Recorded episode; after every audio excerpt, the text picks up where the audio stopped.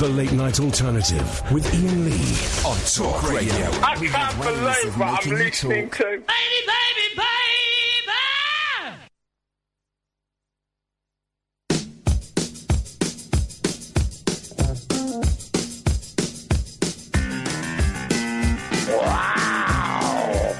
The dick. Dirty pervert.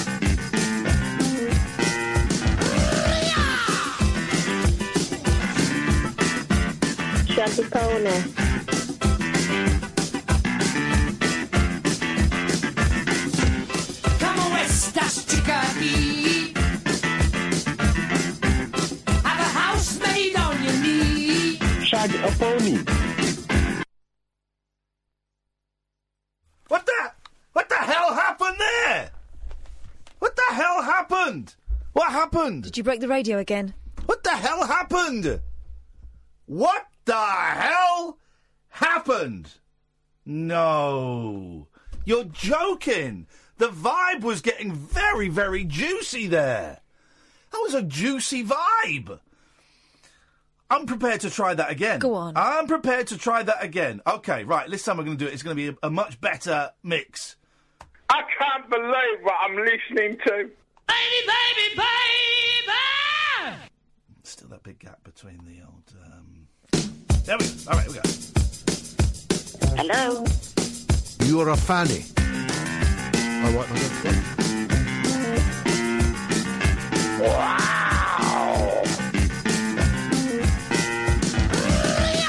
Grab pussy. Oh, it's better. What are you beefing on about? Fanny. Come on, estas chickadee. Have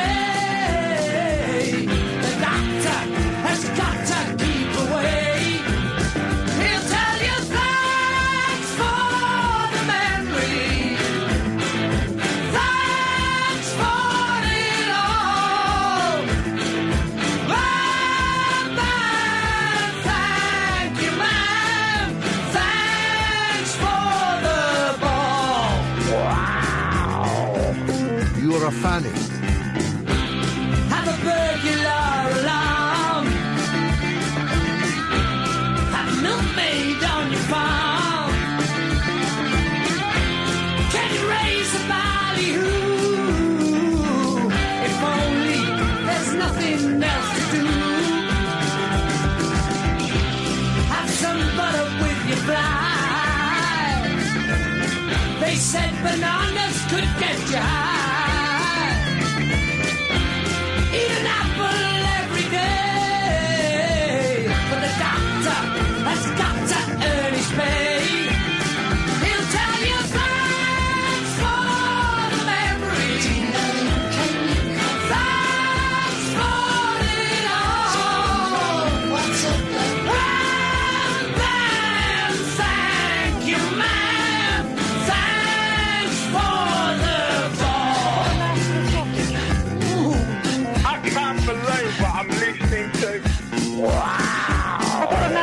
sausage.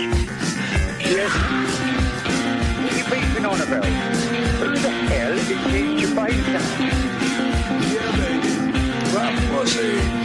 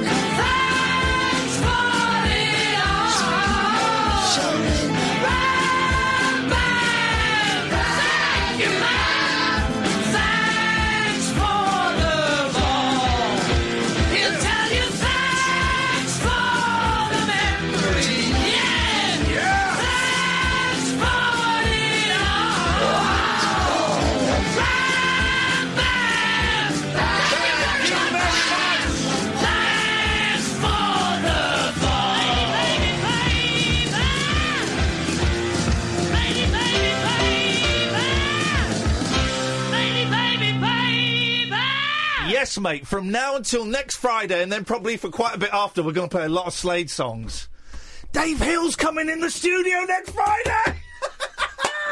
I am so, I am beyond thrilled. Here's the thing, right? The, the, the Slade, if they hadn't have done that Christmas song, and if they hadn't have worn the silly outfits, they would be regarded as one of the greatest rock bands of all time, right? And and I know Dave was into the song. Dave would wear the most outrageous clothes.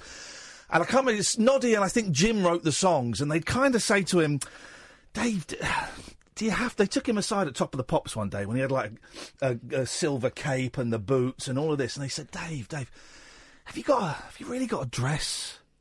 Have you got a dress like that? And he said, lads, you write the songs, I'll sell them. And that's a great line, isn't it? But if they hadn't have dressed like that and they hadn't have done that Christmas song, I swear to God, Slade would be the, considered one of the greatest British rock bands of all time. They'd be up there with Sabbath. They'd be up there with Zeppelin. I think they're better than Led Zeppelin. And I've said that before, and that's not me trolling. I, I- I seriously think they are better than Led Zeppelin. And here's the thing, right? I love. I love my bands in movies. I love it. The Beatles, the Monkees, David Bowie. I love it, right? If you've never seen the movie Slade in Flame, oh, oh God, it's like, what's it like? Let's do a mathematical formula. A hard day's night multiplied by Kes divided by threads. It gives you, honestly, maybe take the threads out of it. Hard day's night multiplied by Kes. Have you seen it, Kath? No. Oh, it's so good. It's so good. Every, and it was a flop, and it kind of almost killed Slade because everyone was expecting a hard day's night. Four jolly lads running around being chased by girls. And they do this really, really bleak, grim movie, sort of based on their life, about just getting ripped off. And it is miserable, and it's such a good film. And some of the best music ever. Ever. Such a good album. Slade in Flame. I'm bringing in my copy of Slade in Flame. CD and DVD box set. I'm bringing that in next Friday. Dave's going to sign it. Oh, I've got this single from the 70s my dad gave me. Bring it in. Well, that's a good idea. Bring it in. Bring it in. Go get it all signed and we'll sell it on eBay. No, we won't. It's not going on eBay. Michael, stay there. It'll come to you in a second. Honestly, honestly, honestly, you know we only get people on that we really like, okay? People that we really dig. And I saw that um, Dave Hill was doing a book signing at our friend Simon's uh, bookshop in North London, Big Green Bookshop, which we love. And I was like, oh, I'm jealous. Oh, I'm really jealous. Um, and I didn't know Dave was doing the rounds, and so I got in touch with Dave's people, and they came back and they said, uh, "Yeah, yeah, how, how about the, the Friday the 30th? I said, "Yeah, does he want? Would he would he stay for an hour?" They went, "Yeah, of course he'll stay." He said, "We've got one, we've, we've got one request though. Um, Dave's doing Radio Four the next morning. Could you get him a cab to the hotel?" Dude, yes, of course. So thrilled. He's got a book out, um, and he's gonna. Dave Hill's gonna be sat there for an hour. And here's here's here's the great thrill for for him and me, for him more. I'm going to bring in the folder of lyrics. Oh, that's a great idea. Yeah, I'm going to bring in the folder of lyrics, and I'm going to see if I can revive his career, if I can kickstart his musical career, just a little kickstart, and um, it'll elevate me to the position I deserve to be. So keep your fingers crossed, guys. Could be writing songs for Slade very, very soon. Uh, 0344 499 By the way, got Christmas for the boys sorted out. Oh, well, I, I met this um, this bloke at a petrol station. He um, had these boxes of this great toy that apparently is going to be huge this Christmas. And I bought a box of a hundred of them for um, two hundred quid. They're called um, uh, fidget spinners. Fidget spinners. I bought I bought hundred fidget spinners for two hundred quid, and they look fantastic. But they're they're amazing, right? They're these little things.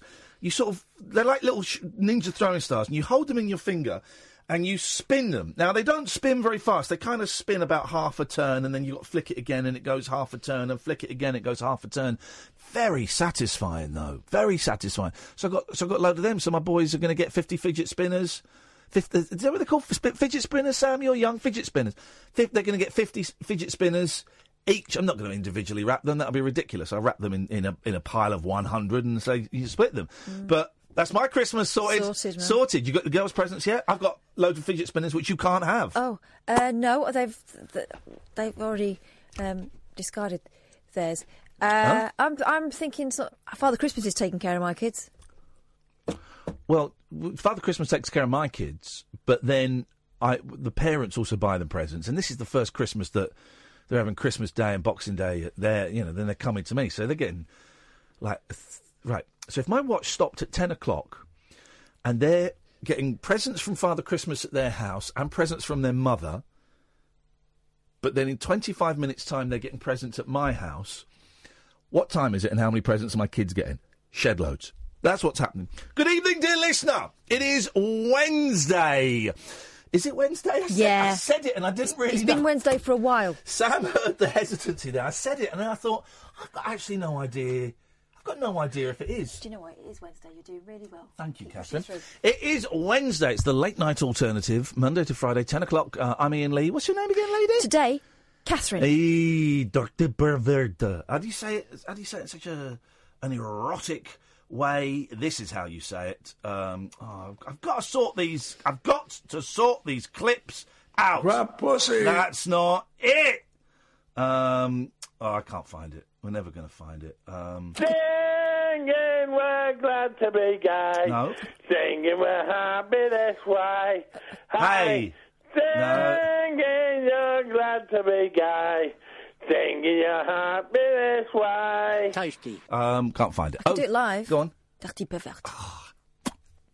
Oh three four four four nine nine one thousand is the phone number. Michael, stay there. You're going to be the first cab off the rank. Big show this evening, guys. Big show. We're going to speak to the dead. This is the late night alternative on Talk Radio. The Late Night Alternative with Iain Lee on Talk Radio. Oh three four four four nine nine one thousand is the telephone number. Let's do a couple of calls uh, first of all. Let's go to Michael. Good evening, Michael. Evening, Iain. Evening, Kathleen. Kathleen. Hello, Michaela. Kath. Did, did you say Kathleen? You've, you've changed your name by default. You're Michaela now, are you? Did you say? Hang on. Did you call her Kathleen? He did, yeah. I did. I Why? don't like Kath. I don't like Kath. I don't like Kath either, but I've got to work with her. It's a contractual obligation. Neither one of them uh, uh, are my name. no, her name's Catherine. Kathleen, then. Catherine. Catherine. Yeah. Anyway, Right. Yes. I've got a question for her. By the way, hey, we can do this. I'm this. still here. You don't have to talk Hang about on, me. In the... we can do this, dear listener. Michael raises a good point. Sometimes you don't like your own name. I don't. I've never liked Iain. Uh, yet when I chose when I when I changed my name, I kept the Iain. I could have changed that as well. And sometimes we don't like other people's names. So if you've got suggestions for names for me or Kathleen, uh, uh, what was it, Michaela, Catherine? Sorry. If you've got suggestions for new names for me or Catherine, oh three four four four nine nine one thousand. And if you don't like your name, you can either change it on the air or we'll change it for you, and it will be a legally binding change. That's what we are legally uh, obliged to. Uh, change your names on the air. Oh three four four four nine nine one thousand. Are you happy with Michael? Michael, because Michael's a bit of a, you know, you don't get many Mickeys these days. You get a lot of Mickeys in the sixties and the seventies, um, and ever since uh, Toni Basil, you don't get any Mickeys anymore. Not so many baby Mikes either. No, what? Well, a Mike. No, ba- I was in a baby. I thought, yes, yes, Mickey. So what are we what are we calling Kath now? Well, we're calling her Catherine, as that's her name, until we come up with a better name. Hasn't she got three names like most people? Um, we could ask her, I Four, suppose. We, four names, sur- middle name, surname. we could ask her. Well, this was the, well, she's got a, a Christian name at the end of her name, and of course she's got her surname, which is her first name. Um, That's back to front. sorry. That's back to front. Sorry, all right. She's got she's got a surname which is her first name, and the Christian name which goes at the end. There's not a, there's not a, a posh way of saying middle name, is there? Well, No. you could use it. You can use it, can't you? It is a name you was christened with. Well, you were christened with it. You can you can use it. I, I tell you what, Michael. Instead of talking about her, we could ask her if you wanted to. Uh, What we're going to ask her? Has she got a middle name? Still discussing whether you're going to speak Hang to on a minute. directly. Hang on a minute. I mean, Please, Catherine. We're talking about whether we're going to ask you a question, and if we do, what that question's going to be. So just butt out of it. Yes, okay. Today is hundred days, uh, hundred years since women were allowed to stand for election. Um, uh, but you know, let's just not dwell on on you know mistakes in history. So, Michael, what do you want to? First of all, do we want to ask Catherine a question? And if so, what do we want that question to be? I want to know how she knows what a squaddy wash is. Okay, so you got you've, the name thing has, has been discarded, and we're going straight to the squaddy wash. Yes. I I could answer that for her. If, oh, she, she she came out with it. No surprise that she knew that. Well, I could, what he was. I was. could answer that. I could answer that for her. In fact, I probably will to save it, to save her um, getting into this conversation. There are two two reasons, and still please, please, there are two reasons she knows the phrase. Squaddy wash. Thank you. One is she has family that are in the military, in the military, in the in the, and I cannot say which which which army they're in. It's not in the army. Exactly. It's not a squaddy either. Okay, I didn't say it was a squaddy. Didn't use the word squaddy, so you've embarrassed That's not the reason I know the term. And no, and I know I've got. To, could you, would you, this is there are two reasons, and one right. So one is she has got a member of the family in the the uh, in the SAS, as I call them, the Who Dares Wins posse. It's not in the SAS at all. Yes, the SAS. Based in Edinburgh. Did you know? Did you know, Michael? And I bet Catherine didn't know this. There's an SBS. Yeah, I do know that. yeah. Did you know that, Michael? What does the B stand for, Michael? I've got a clue. Well, you're an idiot. I, I know. Um, I'll tell you, it stands for um, the Special Bastard Service. and they, it means they are the hardest bastards in the army, even harder than Team A. Um, but I would also, she knows. Le- I would say the Legion are probably the hardest. The what? The Legion. What, the, the boozers down the, the British Legion? No, the the boozers over in Fra- in. Uh, oh, oh, the France. French Foreign Legion, la, uh, la Français de Légionnaire uh, pour la désert. Um, but she also knows it because it's quite a common phrase, and she's quite bright. Those are the two reasons. They really are, Catherine. They really are the two That reasons. wouldn't be the you reasons know I would the give, phrase. but no one's asked me. So. So I hope that answers your question, Big Mike, Baby Mike. No, 'cause I still, does she actually know how they have a wash? Yes, of course she does. What they do In is they cold water in yeah, the they, basin. they connect a hose to a urinal. Oh, no, they don't. and then it sprays out all over them. Yeah, that, that's to get the pong away when they go in the field after the cattle. Exactly. Exactly. Exactly. Well, I hope um, I've answered Kath's questions well enough for you, Michael. Well, can't you speak? Okay. Oh three four four four nine nine one thousand is the telephone number. Hundred years since women were allowed to stand for election. That is nuts. I was thinking about that today, right? I think I don't know if it's today, but it, they've been talking about it on the radio a few times. So I'm not gonna. I'm not doing a thing now. It's only a hundred years. So uh, right. So right just after the the First World War, blokes went. Do you know what? I think we've we've screwed this up. Somewhat. Let's that women have a chance. That's it. I just. Here's the thing. It's only just dawning on me, right? And I apologise uh, about this. It's only just dawned on me how, if you are not a white heterosexual man, how screwed up this world is for you. Even if you go, I'm going to say one step down in the perceived ladder of privilege, go one step down to a white heterosexual woman. The amount, the gap between the white heterosexual man and the white heterosexual woman is huge. It's huge. We've not even got onto the LGBTQ plus or black or white. We've not even got there yet. We've just gone to the white heterosexual woman. The gap is amazing, and uh, they were talking about it a lot on the news. I think it must be today uh, that women were allowed to stand for election for the first time. You know who the first female MP was? I, I do actually. I do. The, well, the very first one um, didn't sit in Parliament No, 'cause because she she was Irish. yeah. yeah, yeah, yeah. So she didn't.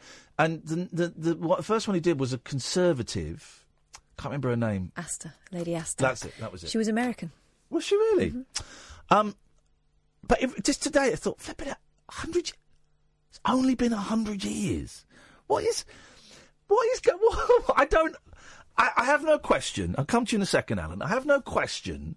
I have no real thought out statement to make. I just let that fact sink in that you, women, have only been allowed to stand for election as an MP for a hundred years. And before that, it was blokes. Mm-hmm. It was blokes.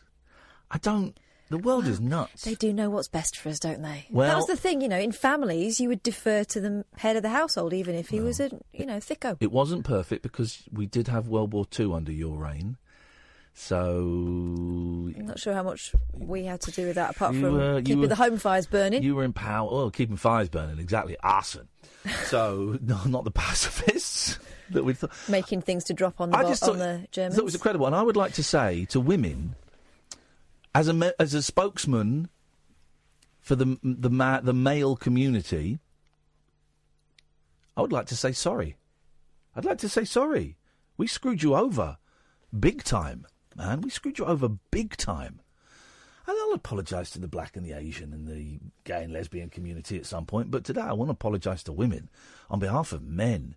We we have screwed you over for centuries, and you know what? I think we're going to screw you over for a little bit longer before you get the upper hand. But it's going to, man alive, the world is nuts, um, and that's why we let Alan Caddick on the show. Uh, uh, only if Alan can pass one simple test. Alan, name something that happened on yesterday's show that you were not involved in, please. I'm 25 hours behind Iain because I can tell you what happened on the I never qualified for last night. Right. If you want to come on today's show, I can tell you what happened on Monday. well, that will get you on Tuesday's show, and that's no, been. but you, said, well, you said no to Tuesday. Well, yeah, I, I- I- yeah, I saw you phone up. No, and- I'm 25 hours behind. well, you still no, no, no, You're no, giving me answer for Monday to qualify. no. No, Iain. No. I'm- I knew this would happen. Well, you should have. Then all you had to. I told Sam you were going to cut me off. all you had to do was listen to thirty seconds of yesterday's show, and then you'd be on tonight. Is- he- I didn't cut him off. He hung up. He hung up. oh dearie me! Did we do the break? We did. Okay. We'll get ready for some violent outbursts on uh, on an obscure Facebook page that has my name in, and I didn't even know existed until last week when I was told that there were some violent outbursts going on there. Hang on a minute. Hang on a minute. I didn't cut you off. No, it looked like no, it looked like I was right, Sam. Well, I haven't. I haven't cut you off. You said I cut you. I haven't. I haven't No, I talked to Sam. well, d- d- unfortunately, d- No, would- don't. No, you, do, you- don't. do you have, do you have Sam's? Do you have Sam's? Do you have Sam's? Pers- do you have Sam's personal phone number?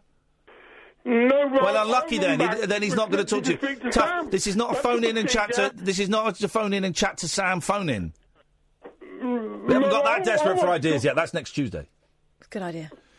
Uh, all you've got to do, you know, you know the rules, dude. Look, you want one more for me, and everyone else gets straight on. This is victimisation. Yeah, and your point is, I, you're making an example of me because I'm not a regular listener. You're making Yes. an example of me because Yes. I'm no regular listener. Yes. And I'm warning to other people who try and cheat the system. yes, correct. That's yes, you've got it. Wow, that was very insightful. Yes, I'm making an example of you because you you don't listen to the show that you want to come on and do your monologues on. Yes. No, I'm- no, but I want- I wanted to change my name. That was all I wanted to do tonight. And now Well, then I'm you can be do that, the then, uh, of Alan Caddick forever. Well, then all you've got to do is tell me something that happened in yesterday's show. Take a guess. Take a guess. So you might you might be right. No, no, I'm going to be wrong because anything I guess, you're going to say wrong, and I'm Well, going to get if, cut off. if you get it wrong, then yes, you will be wrong. But you know what? You might get it right. The show was pretty wild last night. It was out there. Well, I, I was too busy watching Old Celebrity to notice. Okay, that's fine. Three hours. Yeah, I was watching on ITV, then on ITV Plus One, then I was watching on ITV Two Plus One, Extra Cam. ITV. So you watched it on ITV, then on ITV Plus One. So you watched the same show twice.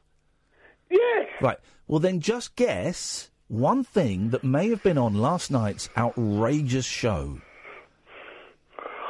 Oh, come on, don't, don't now. Okay. Well, then make oh, oh. make sure you listen to tonight's show, and then you I've can. already got tonight's answer. I've got tonight's answer lined up. Well, what is it? No, for tomorrow. I've got tonight's answer for tomorrow lined up. Well, what well what are you going to say tomorrow then when you phone in? You're changing people's names. Okay. Right. Fine. Okay. So you can you've definitely you can definitely get on tomorrow's show if you remember that. But unfortunately, Alan, telling me what's on tonight's show is not good enough. So we're going to have to. You're going to cut me off. Yes, I'm going to cut you off. He hung up, so I didn't cut him off. So his his um, prophecy was incorrect. It was an incorrect prophecy. Oh three. Four four four nine nine one thousand. Thank you, Kath. The Late Night Alternative with Iain Lee on Talk Radio. Oh three four four four nine nine one thousand. So my cat is fine. She's an old lady. She's nineteen and three quarters. Velvet. She's deaf. Um, took her to the vets yesterday. She's fine. Going to be around for a while. She walks like Tina Turner. She does. It's very stiff back legs. Um, but just like Tina Turner, her front legs are loose like a goose. belting. Um, and my kids, my youngest, keep saying, "When is Velvet going to die?" Because I want to buy a kitten. And I keep going, "We're not going to get a kitten until Velvet dies." And then I'm thinking, well, Velvet could be around for a good few more years. Right? She she could be. The world record is 31, just before their 32nd birthday for a cat. We could get close to that, right? And at which point, my youngest is going to be like 19, and he ain't going to want a kitten. Of course, he will. Everyone wants a kitten. So I've been looking online for kittens, for kittens, rescue kittens, right? Rescue kittens. Not going to buy one. You're going to buy a kitten. They're like six, seven hundred quid. I'm not buying one. I'll get a rescue cat. And then a few people have said, well, why are you getting kittens? Why don't you go and get an older rescue cat? Because they get ignored. I've done that. Done that. I've done my part for that. That was Velvet was a two-year-old cat when I got her. So I feel, and I've had her for 17 years. So I feel that I have done my part for the older. She's a black cat as well, which apparently no one wants. I love black cats; they're the best. So I feel I have done my part for the older black cat community. So now it's my turn to get a kitten that no one wants. Maybe two, maybe two kittens that no one wants. Who knows? But so me and Kath. I was just sat at my computer, Kath was working, and I just going, oh, oh, ooh. And she said, "What are you looking at?" And then the next hour was just us Both of us going. cat rescue websites. It was just like it was like some weird kind of porn thing. It was the best. So Because um, I'm not allowed a kitten. I would dearly love one, so I'm No. getting a kitten by proxy. yeah, yeah, yeah, yeah. So I'm going to do it. I'm going to get a kitten. Mate, sometimes they come in pairs. Does not want to be separated from his sister. Okay, Oh, then well. if you insist, if you insist, I'll take them both in. And I think, I think Velvet will be all right with them. Think she's moved out away from the dog. She's nice and chilled out. She now is, you know, she owns that house. She's an old lady, and she kind of pads around and does Shouts she at you. Shouts a lot because she's deaf. Um, and I think, I think she'll tolerate a couple of kittens. I think she'll, you know, let them know pretty early. She's uh, not into, not like into playing and stuff, but I can imagine them getting on quite well. Um, and as long as I make a fuss of her, I think it's, I think it's going to be all right. If anyone's got any tips, bless you. If anyone's got any tips on uh, introducing kittens to older cats, or where I can get some kittens in Aylesbury, near Aylesbury, it's kind of the, the nearest town to me is around that way. It's going to happen, man. Kittens. Looking forward to that. Oh three four four four nine nine one thousand. It's a dirty pervert. Good evening, Iain. Hey, how's it going? Dirty pervert. It's going very, very well, sir. What you got for us? Dave Hill. How excited must you be? Oh, mate, I'm thrilled. I'm watching Slade in Flame at the weekend. I recommend everyone watches it. It's the slowest, most bleakest rock band movie ever. And then put on Slade's, it's got some of the best music. Then put on Slade's greatest hits. And then sit, sit back next Friday evening between 10 and 11 and marvel as I see just how far I can, first of all, blow smoke up his ring piece and then put my tongue up there. That's going to be the plan. Mr. Dave Hill, ladies and gentlemen. Wow. Listen, um, I've realised, I think, because I read a lot, that's all I seem to read is biographies. Yeah, me too. Uh, yeah. And I get, yeah, from what you've been saying, you sort of read very similar ones. And I, I read the, the Noddy Holder one and the, uh, God, what's the drummer's name?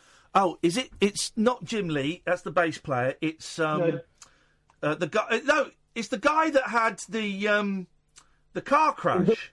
Yeah, really bad accident. He too, lost his it? memory, didn't he? What was his name? Slade drummer. Hang on, I'm googling it. I know. Um, Don Yeah. Powell. Don Powell.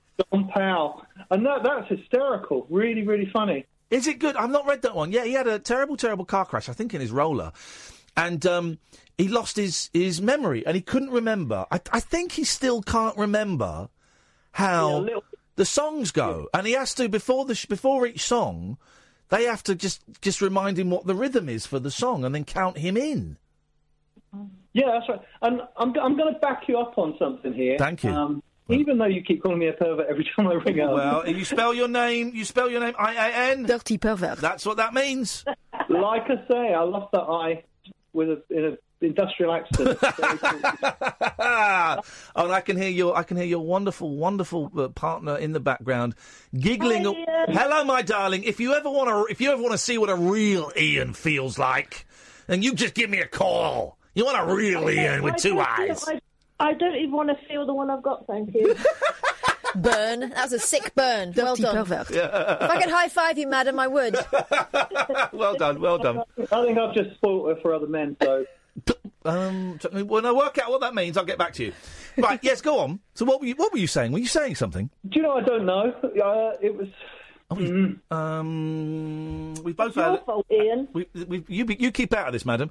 We've both had a Don Powell moment. No one knows what's going on and what we were just talking about. Noddy Holder's No, book. That was it. I've, I've got it now. I was going to back you up there. Yes. 'cause I, I, I only got into Led Zeppelin, and I'm not even got into Led Zeppelin. I got a, I, when I bought a car, there was a Led Zeppelin best of CD. Yeah. Oh. And um, I played it, and I, and it, I still went, yeah, it's all right.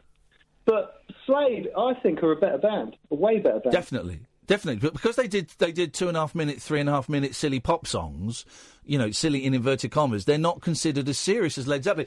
And also, Slade never cracked America. They played America. They played America a lot.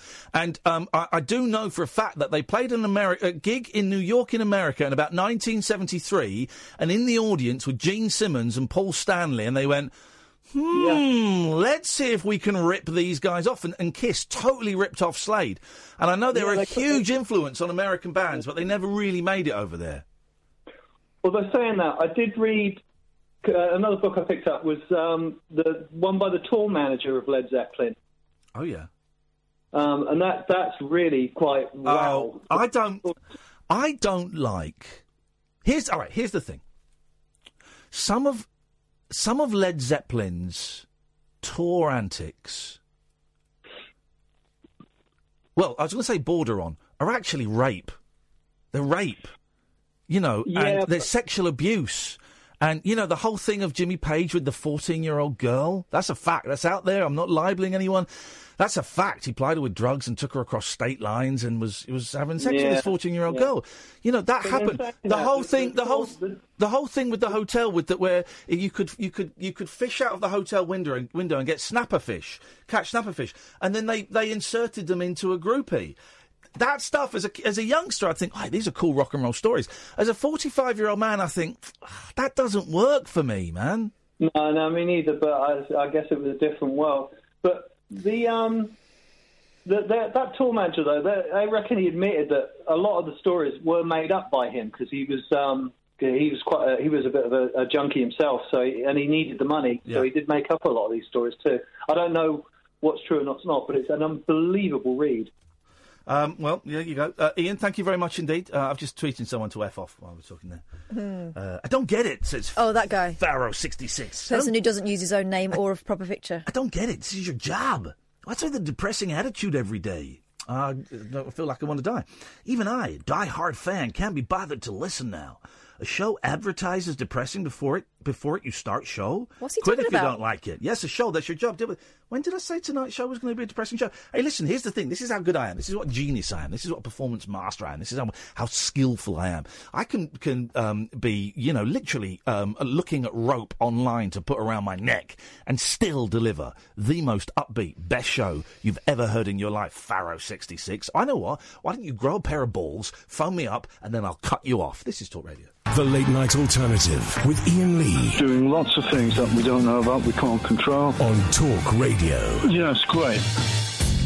Pharaoh Ram, call us now. Pharaoh Ram, call us now. Pharaoh Ram, call us now. But you won't call us cause you're a bell cheese, saying the show is gonna be miserable because of a tweet that Catherine. So Catherine sends out a tweet saying tonight's show is gonna be puerile and pointless, and Pharaoh Ram. Um, decides that's a good time to pick on uh, uh, uh, mental illness and say he's never listening to the show again because it's depressing. But hang on, puerile and pointless doesn't mean depressing, Pharaoh Ram. Do you not understand the English language? For crying out loud, do you not understand the English language? Puerile and pointless, doesn't? And also, she wrote that because we got told off today. we got told off by someone who, of no great import, at Talk Radio, who said our show was puerile and pointless. Because I got, I got right. So we got told off, right? Because during the news, um, one day, the other day, I played during the news. I played this. A dick. Right. So we got told off and got called. Pu- oh. I was seriously fall out with you. Okay. Well, let me delete it then. No, no, no. Just see what's been done. Uh oh. Come on. Enjoy your water. Oh, come on now. Come on now. Come on now. Pharaoh Ram was right. Sorry? You're siding with Pharaoh Ram 66? Of all people? Thera says, um, go ahead, bash another listener. You don't listen anymore. You said. Call you? Are you nuts? The way you have, even ripping callers these last days? Why bother? No wonder no one calls. My name is Pharaoh Ram and I'm a chicken! We get more calls than any other show on this station, dude. Pharaoh 66, he is a chicken, he's a coward. He's too scared to pick up the phone. He said, Tell you what, you can even phone up under the name Pharaoh um, and stop using, you know, you don't have to give us your name, you coward. You big old coward. Pharaoh, you belches. Where does puerile, what was it, puerile and what? Puerile and Inconsequential? Pointless. Pointless. Where does Well, that's I, that's all good. Where does that mean? Where does that mean? Depressing, Pharaoh. Answer that question. Right? And this is the last little bit of communication I'll have with you through Twitter because I don't know if you know this. I'm doing a radio show, not a Twitter show. Um, so um, answer this, then I'll block you, um, or phone in and I'll unblock you. Oh, there's a phone number that we don't know. But what, what does puerile and pointless mean? Depressing. W- w- What do those things? Can you can you see the connection? Between those two things? Because I don't see the connection. Is that him? Yeah? No? Yes? No? Is he coming back? So what did he come on the microphone? What did uh, what did she say? Literally just phoned up. I, I assume it was him. He was like, I know he's coming off the venlafaxine. Just look after him, mate. That was it. Oh, how Jesus, patronising. patronising prick. You patronising bell cheese, all of you.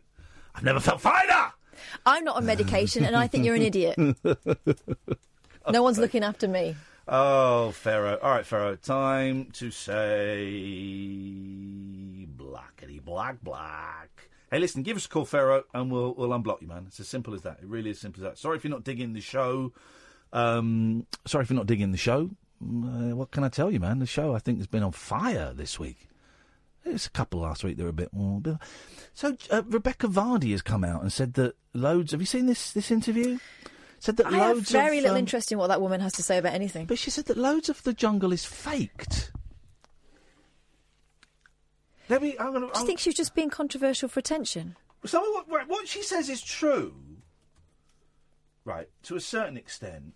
Um, okay, so this is in Heat magazine, one of the greatest magazines ever. Um, I agree. Every time you go on a website now, do you want cookies? Whatever. Just can I get to the website, please? And I've got an advert for. Oh, because I've been typing in cats. I've got an advert for cat food. Right. Um, Rebecca exclusive. Rebecca Vardy claims "I'm a Celeb" is all fake. Uh, she had a fair share of trials and tribulations during her time on I'm a Celebrity, Get Me Out of Here. Was she in it last year? But Becky Vardy is more than happy to chat to us about what goes on behind the scenes as long as it's from the comfort of her sofa. Oh, please answer the question to reveal the rest of the article. Get stuffed. Let's go to um, the Express. Um, claiming several of the scenes shown on TV are set up and orchestrated. That, here's the thing: the whole thing is orchestrated. It's a really expensive television show, so it's orchestrated, it's directed. Uh, Rebecca has claimed some of the iconic scenes shown on the reality TV show were fake, as well as saying producers reshot some scenes several times. Now, here's the thing, including when stars cross the bridge to go and complete their bush tucker trials. Yeah, they do. Because you've got. Here's the thing, right? So you, you've got to cross the bridges to get to the Bush Tucker trials. Generally, towards the end, you would have two cameras, but generally you'd have one camera.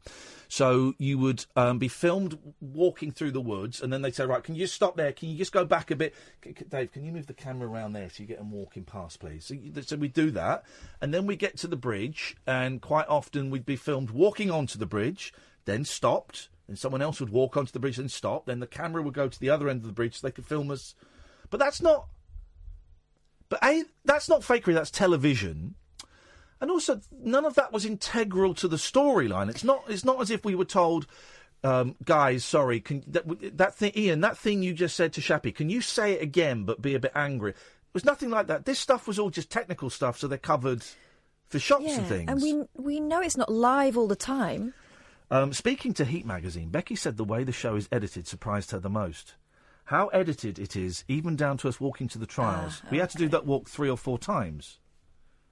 She also commented on how group discussions in camp were pre planned, with producers apparently suggesting a topic the campmates were to talk about next. Anytime you see people sat around the fire, usually someone's been called to the Bush Telegraph.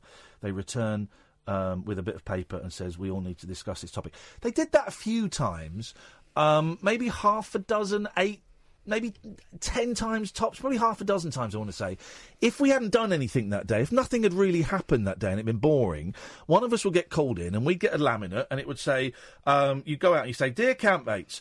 Um, we would like to know what you would uh, um, what you would be doing if you hadn't been a celebrity. So then you'd sit there, and I could quite often I'd get the laminate, and I would say to Toff, Toff, I can't do this. If I say that as a conversation, and we just we all sat there together, I'd say if I, I can't do this and make it sound spontaneous, I'll make it sound sarcastic. And Toff comes from a program where it's all They're giving direction. it's all it's all pre-planned conversations with spontaneous outcomes. So Toff would generally go, guys, I was wondering um, if you weren't if we weren't celebrities, what do you think you'd be? Jamie, what do you think you would be? So we did a few of those, eight of those maybe, but everything else. Everything else happened as it happened, and and I don't know how many. I've, I've not watched it back, and do you know what? I'm never going to watch it back. I've decided. Um, so I didn't even know how many of those conversations were actually included. But everything else was real and as spontaneous. Uh, This is the thing. When I got called, it, went in there, I got called fake and playing a game. And my way of treating it was, and this was my way right from the start, and it had to be my way, is that I was going to work on a TV program, and I was going to be staying, I was going to be sleeping in a TV studio for three weeks, right? Even though it was outside. And so when I got there, I made a point of clocking where every single camera was, where every hidden microphone was. I went round and I made a point of knowing it, because otherwise I would have gone nuts. So I had to pretend I was in a TV studio, and I had to accept that I was doing a job and no one else, hardly anyone else accepted that it was a job and a TV show. They were all on like flipping spiritual journey, and I'm there having the same vibe as when I go and do Good Morning Britain or when I did the eleven o'clock show. It was a job. It was a job, and I was getting paid for it, and I knew where the cameras were. And also, I used the cameras to my advantage. I would occasionally turn to a camera as if to, you know, knowing. Yeah. And also, you can tell. What was good is you could tell when a camera was moving on you. So you go, oh, I'm saying something interesting. All right, I'll keep this going a little bit. But it's not fake. Well, the Silly defence sausage. for some people, and I'm not naming any names, but the defence for some people when they don't come off as well as they um, hope they would by going into a television programme is that they've been edited severely. So I'm just going to leave that dangling. Here we go. It comes after several secrets about the creation of the show were exposed. The iconic waterfall is actually a man made feature, which is switched off between 3 pm and 6 pm every day to conserve water. I was surprised when I saw that. But then, if you had watched last series, apparently some, t- you know, secret doors opened and telephones came out. so that don't happen in real waterfalls. Um, Along with the wood, campmates to go off to collect for fire that has been dried and chopped up in advance, then strewn over a wide area by TV crews so the slabs can be sent. Yeah, yes, by a stream. When he, we, we we go off to collect wood, and you come back with with little wooden logs that are just the perfect size for the fire. And you didn't have to dry them out. The former, uh, uh, understandably, the celebrities cannot be let loose with an axe to chop their own wood. Alongside that,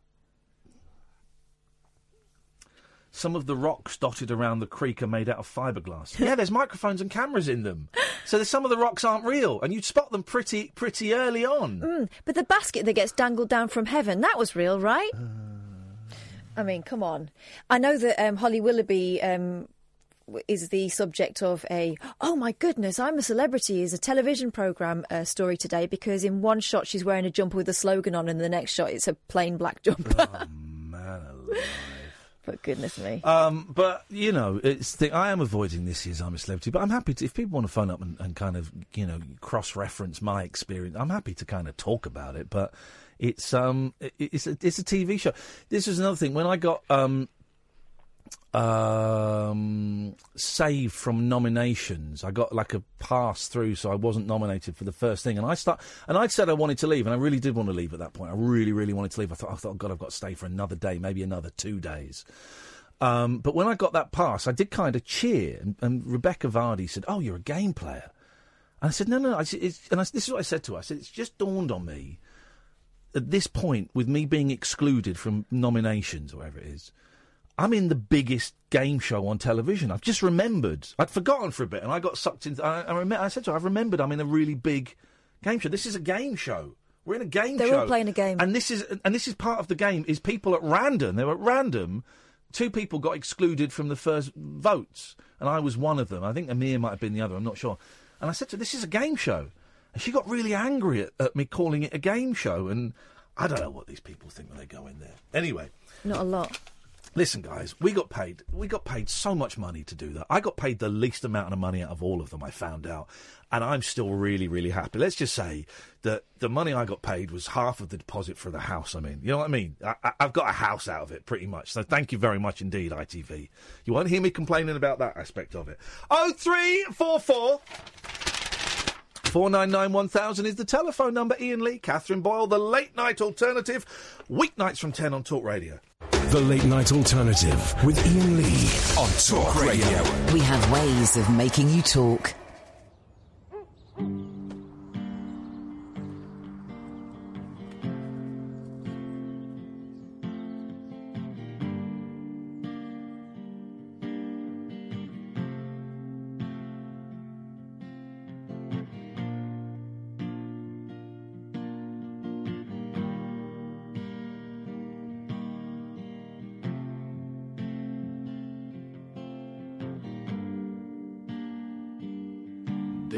A voice that keeps on calling me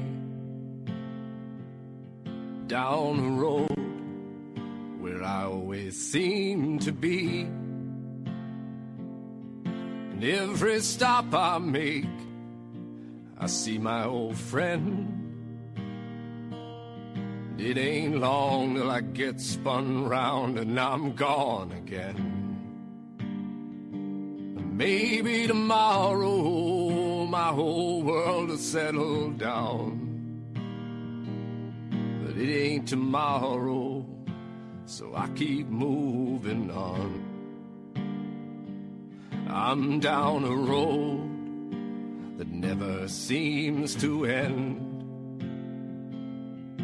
Full of track lines and rails and lies around each bend. So if you're gonna join me for a while, better grab your hat. You know I live like that kind of hobo style. Maybe tomorrow I'll wanna settle down. It ain't tomorrow, so this old world's still my home. I got my own world waiting to unfold.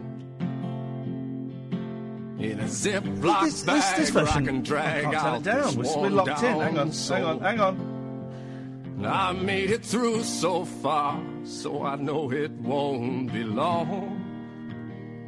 I must be almost there. Already paid my fare with this hobo song. This version doesn't even make any sense. Doesn't I don't know what he's.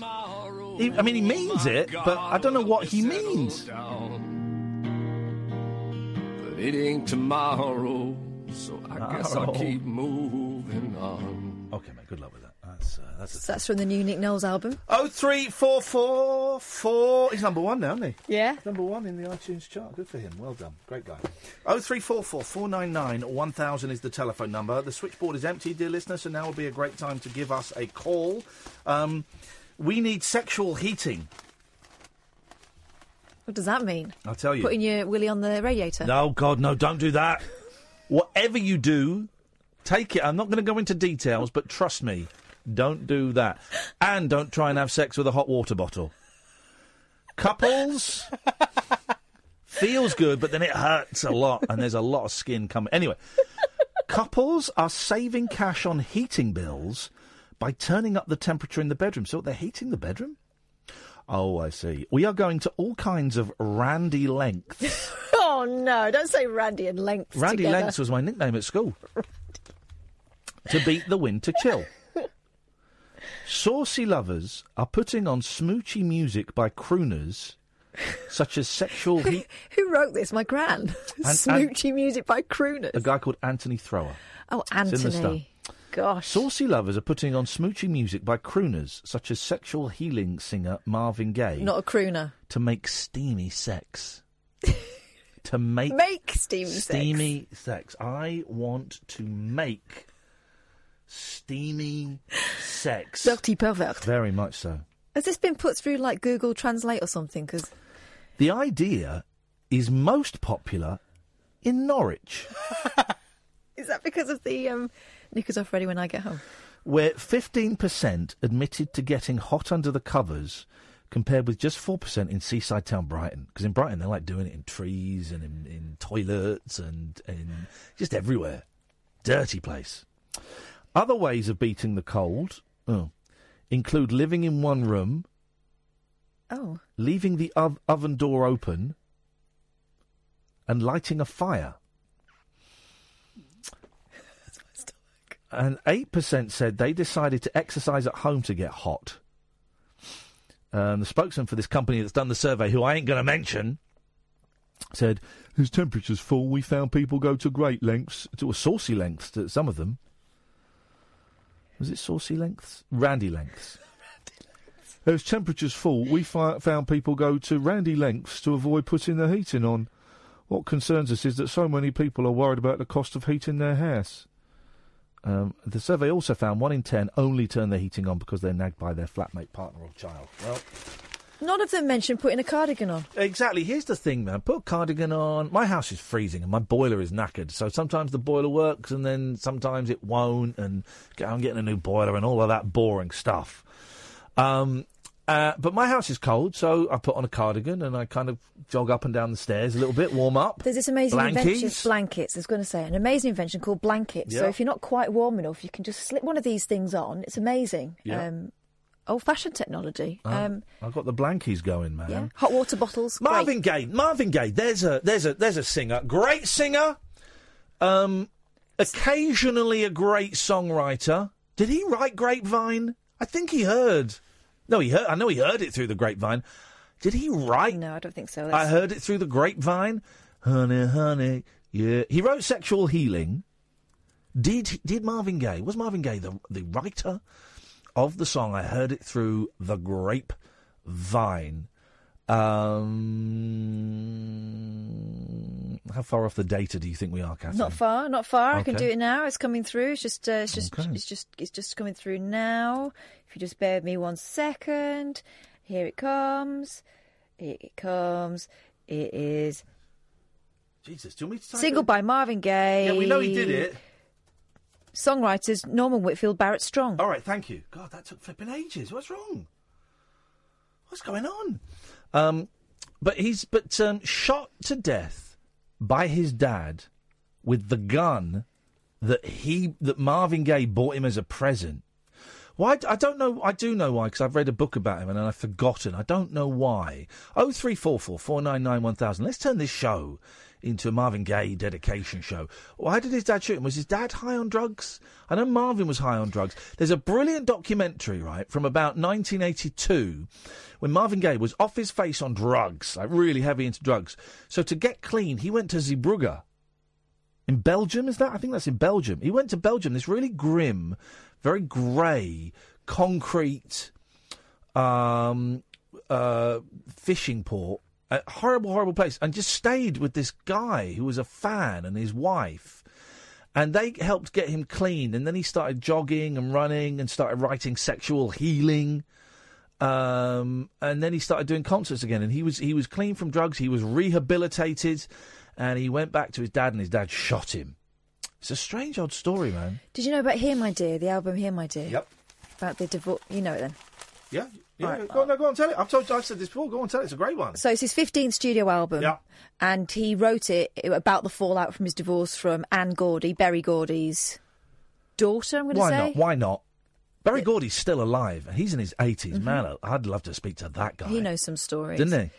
So the idea was that she would get some, what was it, all the profits, half the profits? All the profits of his next album. Yeah. So he deliberately wrote something that he thought was below par called Here My Dear. Sprawling double album that some people actually love. Uh, Apparently. yeah, some people think it's some of his best work, Yeah, but, but- they didn't at the time. Yeah, it's a very. It didn't sell. Very bitter album. Oh three four four four nine nine one thousand is the telephone number. Let's go to Sandy. Good evening, Sandy. Good evening. How are you? Very none of your business, Sandy. What have you got for us tonight?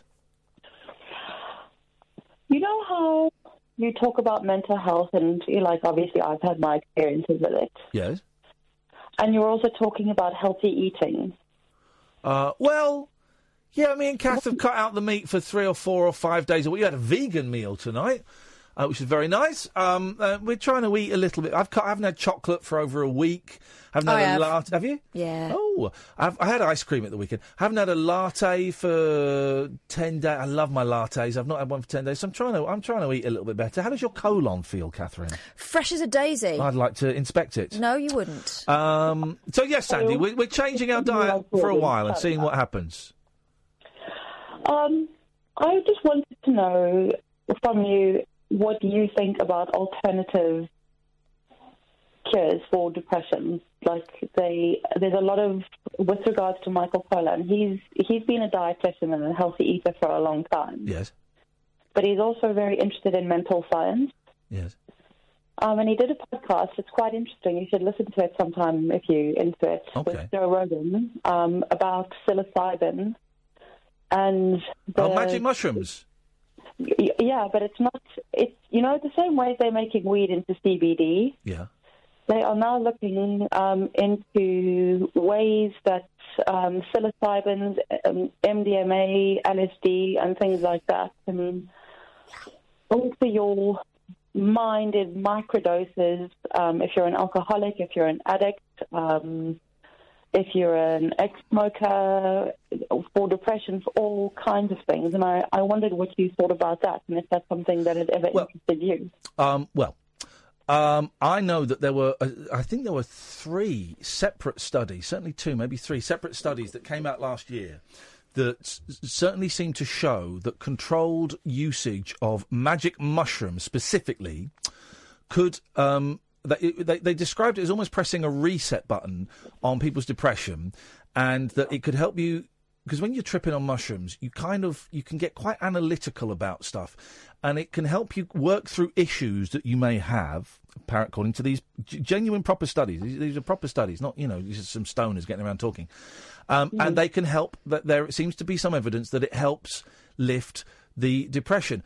I don't I'm not aware of any scientific papers that suggest that LSD and MDMA, the um, active component in ecstasy, uh, in the good ecstasy, I'm not aware of any scientific papers that say those things can help with depression. But I might be wrong. I'm reading quite a really, uh, well, in fact, a fascinating book now. It's called Psychedelic Medicine. Yes, by yes, um, by Captain Beefheart. No, Richard Louis Miller and uh, Dennis McKenna, quite a few people. Yeah. Um, it's it's really interesting stuff, and I, I'm kind of in a quandary, and I think that I'd like to go on a guided.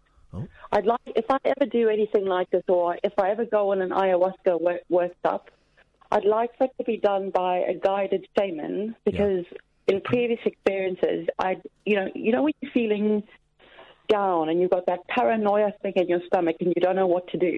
What when you've taken acid or when you're straight? No, when you like when you when you're when you're straight and you Yeah. have that panicky feeling, I Yeah. cannot imagine Anxiety. even the minor, even the tiniest microdose of anything to to uh, hallucinate that mood. Well, here's the thing. The reason why. Well, okay. Uh, yeah. Okay. Here's the thing. The reason why people were suggesting magic mushrooms over LSD is because magic mushrooms are completely natural. They grow in the ground, and it's a natural, natural thing. And LSD is a chemical made in a laboratory, if you're lucky, right? And I'm going to be honest. I've taken both magic mushrooms and both LSD a long, long time ago. I'm not saying this to in any way encourage people to take drugs. This is my personal story. This is my my experience, and I, all I can share is my experience. And after I took um, LSD, I had a great time on LSD. And after I took it, I was very, um, I felt very chemically. I felt slightly headachy. My my eyes ached. That my brain felt a bit funny. When I took magic mushrooms, uh, once it wore off, I felt I was back to normal. There was no chemical Yes. residue, which is why I think these studies. And again, I'm not saying take these drugs. I'm just sharing my experience because we're having a grown up conversation about drugs. I don't take drugs now, and I haven't for a long time. And and you know, God willing, I will never take them again. Um, but uh, I think this is why these studies focused on uh, psilocybin uh, and magic Yeah. mushrooms because it's a natural thing in the same way that you know normal weed is a natural thing. Here's my suggestion to you, right? Um, don't. I mean, don't take MDMA. That, that what, what good is that going to do you, man? You're going to feel excellent for ten hours. You're going to love everyone. I don't like I don't like shit like that. I don't like burning. It's not worth the fun. But I but I I have done mushrooms. I've found the same thing as you. They're happy, and when they finish, they're finished. Yeah. There's no there's no hangover. Hangover. That's the that's the right. There's a chemical hangover with the other drugs. Um, uh, just okay. Here's all right, let's let's do some grown up advice. I'm not telling you to take these things. I'm not telling you not to take these things. I can't encourage anyone to take drugs. I wouldn't want to encourage anyone to take drugs. Right, but if you make the decision that you're going to take something like LSD, okay. Um, what was it? Was it what was that university that got in trouble recently for giving out very grown up advice about drugs? And basically, it was if you're going to take a strong chemical, take it with someone who knows what they're doing. That would be my suggestion to you, and people might call me out for that. But if you're going to take it, Sheffield it was. Sheffield, wasn't it? Got in terrible trouble for giving what I thought was really sensible, mature advice to people who are going to take drugs. If you're going to do it, Sandy, um, try and get some good stuff. Try and do it with someone who knows what they're doing. How you felt, and if it was something that you'd ever looked into, because you've No. you know you've given you've given up the venlafaxine and everything else, and I've given it up. I can't. I can't take is something to psychedelics. I can't take psychedelics. If I take a psychedelic, I'm screwed, and I'll be off doing cocaine a week later or an hour later. I can't do it. I'd love to. I'd love to. I'd love to. to I, you know, uh, I'd love to take LSD and mushrooms. It'd be great fun. What a laugh! But I, I know that I can't. That if I do that, then that, I've kicked. I've kicked open that door, and um, suddenly cocaine and crystal and all these things come flying towards me, and I'm powerless to say no. So I have to say no to everything. Same reason I can't even have a shandy. I couldn't have a lager shandy because it would set off a chain of events in my head that would have me snorting cocaine in an hour's time. Well, I hear you. I'm just looking into stuff like this. I do not drink anymore. I do not do drugs anymore, and now I don't smoke anymore. So I'm looking for something else.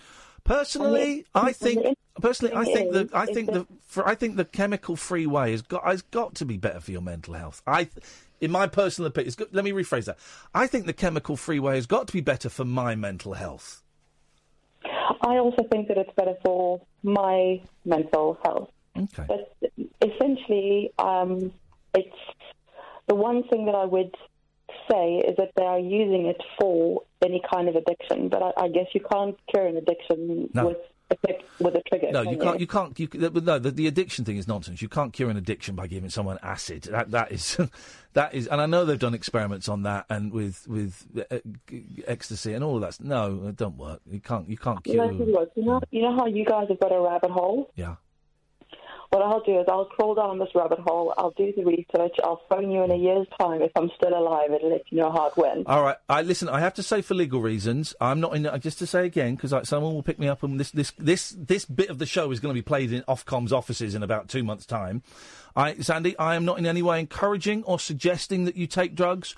Uh, what you do is your own. You you are a grown-up, responsible human being. You make your own decision. If you want to call us when you're tripping, that'll be fun. I'm joking. Um, but but you but you can't but no but you can't listen. You can call us any time. But I just have to make it clear that I'm not encouraging you to do what you what you've chosen to do. Okay. Oh, absolutely. I'm a 42 year old woman. I, I, I can handle my own decisions. It was, I just thought it would be an interesting thing to bring up with, with you specifically. Sandy, nice to talk to you. Thank you very much indeed. Um, uh, Noah's just reminded me of a great song by Loudon Wainwright. Thank you, Noah. This is great. Listen to this. This is what LSD does to you guys.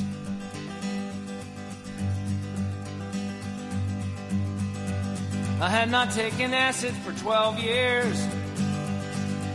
But one night last summer I did. I was adrift in a bar room, acting like a jerk and a kid. I knew we were asking for trouble,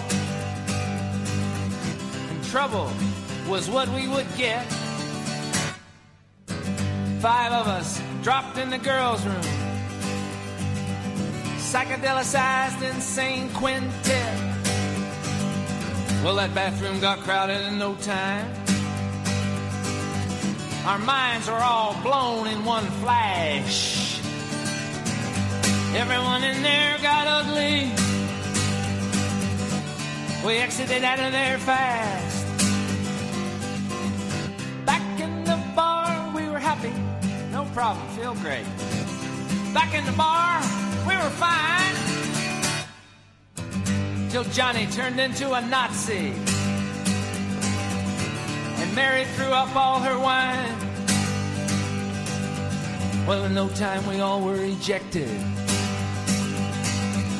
Soon we were out on the street. The sidewalk began to perspire. We had glass and dog shit at our feet. We went over to Mary's apartment to listen to the Grateful Dead. On the way there, we lost Johnny. He had opted for Bellevue instead. And on it goes. Don't do drugs, kids. Dad and Wainwright is so good, man. Oh three four four four nine nine one thousand. This is the late night alternative on Talk Radio. The Late Night Alternative with Iain Lee on Talk Radio. Oh three four four four nine nine one thousand, dear listener. If you're listening on um, uh, your computer, if you're listening on an app, um, you might be able to get us on DAB now, where once we could not be heard, we can now be heard. They've put up some new transmitters.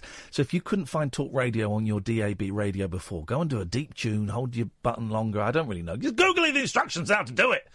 Um, but there is a strong chance that you will be able to get Talk Radio pop up on your radio. And If that don't work for you, there's always the Talk Radio app or talkradio.co.uk. Oh three four four four nine nine one thousand. It's the phone-in show where anything goes. You can call in about anything you want.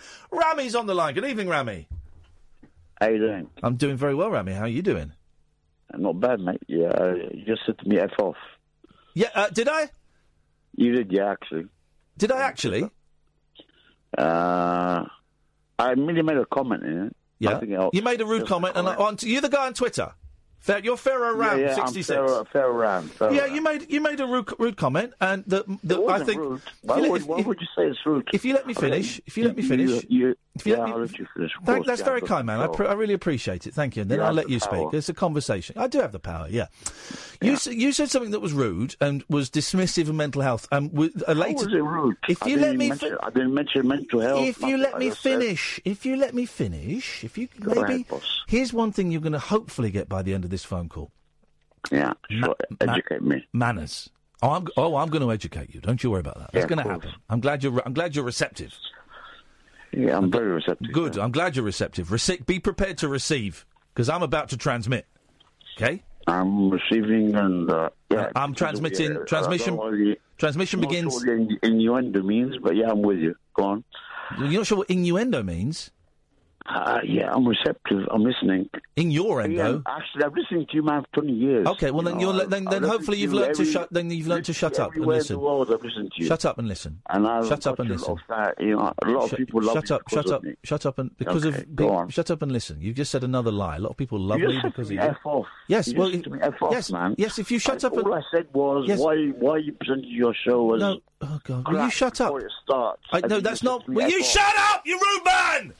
Okay. That's I'm- not what you said. That's not what you said. Here's the thing. I'm telling. I'm about to tell you why I told you to f off.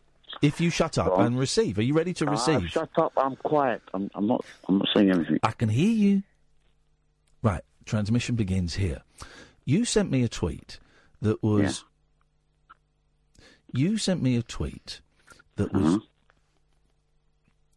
You sent me a tweet that was. Uh, third time now. Okay. Well, if here's the thing, if you keep interrupting, I'm going to keep starting again. I haven't interrupted. I'm not saying anything. Go on. I sent you a tweet. Done. We agreed on that. Okay, we've agreed on that. Point one, you sent me a tweet. Point two, it was rude. Point three, it was um, I thought was was negative towards mental health issues, which is something the show feels very strongly about. And point th- four, it was wrong. It was based on a false premise. We found out in a later tweet. Your, your premise was false. Okay. So that's why I told you to f off. Let me read your tweet, so the so the listener can can judge to see if I'm right. I have no idea why you brought into it mental because I haven't. I did not. In any point. Um, uh, maybe I. I, I uh, said uh, uh, what I said that uh, on the show I didn't listen to. I Here we listening to the whole go. Here we go. Let me read it Man, out. Give me a chance to talk. Why don't you give people a chance to talk? It's, I tell, I'd What love is your problem? Why do you have to control everything that has to be said? because I don't like drunk. I don't like drunk callers. I'm not drunk. I don't drink. I don't touch alcohol. Yes, I'm. I have my own depression. Depression. I have depression, but that's beside the I'm point. sorry, I'm sorry to hear that, brother. Let me read the tweet, and then will people can see. on. Please. Well, thank you. Okay. And you, just calm down a bit, man. Just stop getting so I'm angry. You're I'm very, really you're very you angry. me, F off. That's you know. Yeah, I told you. I told you, you. were- You were rude to me. I told you to f off. That's the natural. If you listen, if you're going to say something that's rude, be prepared for the consequences. Consequences were you got you got told to f off, your snowflake, and you couldn't handle it. Here's your tweet. Uh, it says apropos nothing. Okay, apropos. I clicked on it to see what tweet it was linked to. It wasn't tweet linked to any tweet. So apropos nothing. I appreciate that. I don't get it. This is your job. What's with the depressing attitude every day? Even I, die hard fan, I love those movies, can't be bothered to listen now. A show advertised as depressing before it you start show? Quit if you don't like it. Yes, a show. That's your job. Deal with it. Can I talk? Yeah, please do. Okay. Um, Iain, I've been listening to you for a long time, man. Long time. From... I don't. I don't owe you anything. No, no, no. I'm not saying that. Can you I'm owe me. You owe me. cut me off. You owe me. If you allow me to say two sentences. You without- you owe me for all the ent- free entertainment I've given. You probably owe me like five thousand pounds. Uh, perhaps, perhaps I do because I've had long journeys, travelling 800 miles, and you've kept me entertained. So I do owe you. So that's not the point. So there was one tweet Point that you there was one tweet like that you didn't like. that- No, no. Can I talk? I don't know. I, yeah, it's hard. Okay, all I'm trying to say is. Have some coffee. No, I'm fine. All I'm trying to say is, Iain, is that uh, recently, can I be honest? Uh, recently, yeah. I found that you have become um, very abrasive with people that are calling What are you talking about, abrasive? That's the biggest load of bullshit I've ever heard in my life. Not me, not me. What the hell are you talking about? personally. I'm not abrasive with my callers. You actually are. No, I'm not. That's a lie. You you t- you take that back right now, boy. So if if you take what I said today and combine it with yesterday's show and the show a week ago, you are quite. Sometimes you have the mood where, oh man, this show's gonna be shit. Oh, this show's crap. Yeah, well, oh, I don't know why I bother. Right. I don't know what this night's about. You No, know, well, hang on a minute. You've said thing. four. You've said four separate things, right? I never say I don't know why I bother. I never say that. Never said that. I don't know. I'm just saying something. No, no, that no. Means what you no, said, no, no, no, no. You exactly you what said that you said that as though they were things that you said that and put those in, in quotation marks as though they were things I'd actually said. I've never said I don't know why I bother. I know why I bother. It's because I've got a mortgage and I've got kids to, to feed. Right? Yeah, of course. I have said the show is shit and crap before because sometimes the show doesn't work. Sometimes the show doesn't work. and I get frustrated, and But I'm allowed to call myself you out. Say it, but then the whole night will be about it. Like yesterday, for example. Well, now the whole night is about your your tweet. Let's make it last night. Okay, let's do My it last night. tweet was based on last night. No, it wasn't. Your tweet was based on Catherine's tweet. Yeah, Which, which did not say, wh- which did not say that the show. It said the show was puerile No, no, because all we were told we were told off. Was oh no, this is not another show like last night. No, Last we said Catherine's. were- Will you listen? Shut up. Really in a bad mood yesterday. Shut up! Shut up, man. You, your tweet was in response to Catherine's tweet, who said, "Look out, tonight's show is probably going to be puerile." Yeah, right? and it was Hopefully. My, in response to Catherine's tweet was in response to the whole show yesterday. No, no, no. Hang on, hang on, hang on, hang on, hang on, hang on, hang on, hang on, hang on. Everyone, just just calm Yeah. down. Let me, please. I'm very calm. No, man. you're I've got not. no you're not. Shut up. You said Okay. that that tweet was in response to mm-hmm. Catherine's tweet about the show being puerile. I, yeah, right. But that, but puerile doesn't mean depressing. Puerile doesn't mean de- puerile. Listen, one one thing at a time. We we've got all night. No, for the sake of intelligence doesn't mean anything. What happened yesterday? Right, we'll deal with yesterday in a minute. You said you then sent another tweet saying that your your tweet uh, talking about depressing was to do with Catherine's tweet, which sh- said the show was going to be puerile tonight. Right? you said yeah, that puerile. Let me finish a point, you dick. Puerile. Include yesterday. Include no, no, we'll, we'll get to Include yesterday in a second. We'll do. We've got all Yeah, night go to on. do this, man. Puerile does. You like with your mute button, cut me off, whatever. You you, you have the power. Go on. Well, listen, I'll, I'll keep you on as long as I think this is entertaining for the listener, dude. That's my job. Yeah, of course. I get that. Of course. Appreciate that. Puerile does not mean depressing. Pure. Do you know what puerile means? Uh, can mean many things. Well, no, it doesn't. It means one one thing. What does puerile mean? I'm not really sure what Kath meant. But Okay, right. Well, then, before you start calling us out over tweets that don't mean what you think they mean, get a, get a bloody thesaurus or a dictionary. Right. So the t- Kath tweet has gone to one side because you were completely wrong about that. What was ye- what Yeah, was I'm wrong with idiot. yesterday's show? You're an idiot. I know. Well, well done. We're learning. What was yesterday's show? What was wrong with yesterday's Come on, show? yeah. Please, yeah. Please, yeah. What was wrong with yesterday? you really, man, I, I, I love listening to you, but you really, uh, uh, the whole show was, oh man, uh, why do we bother with this? No, I never Uh, say that. I never say why do we bother with this. I might not be saying for Well, then, if you're you gonna said. if you're gonna quote me, quote words I've actually said, please.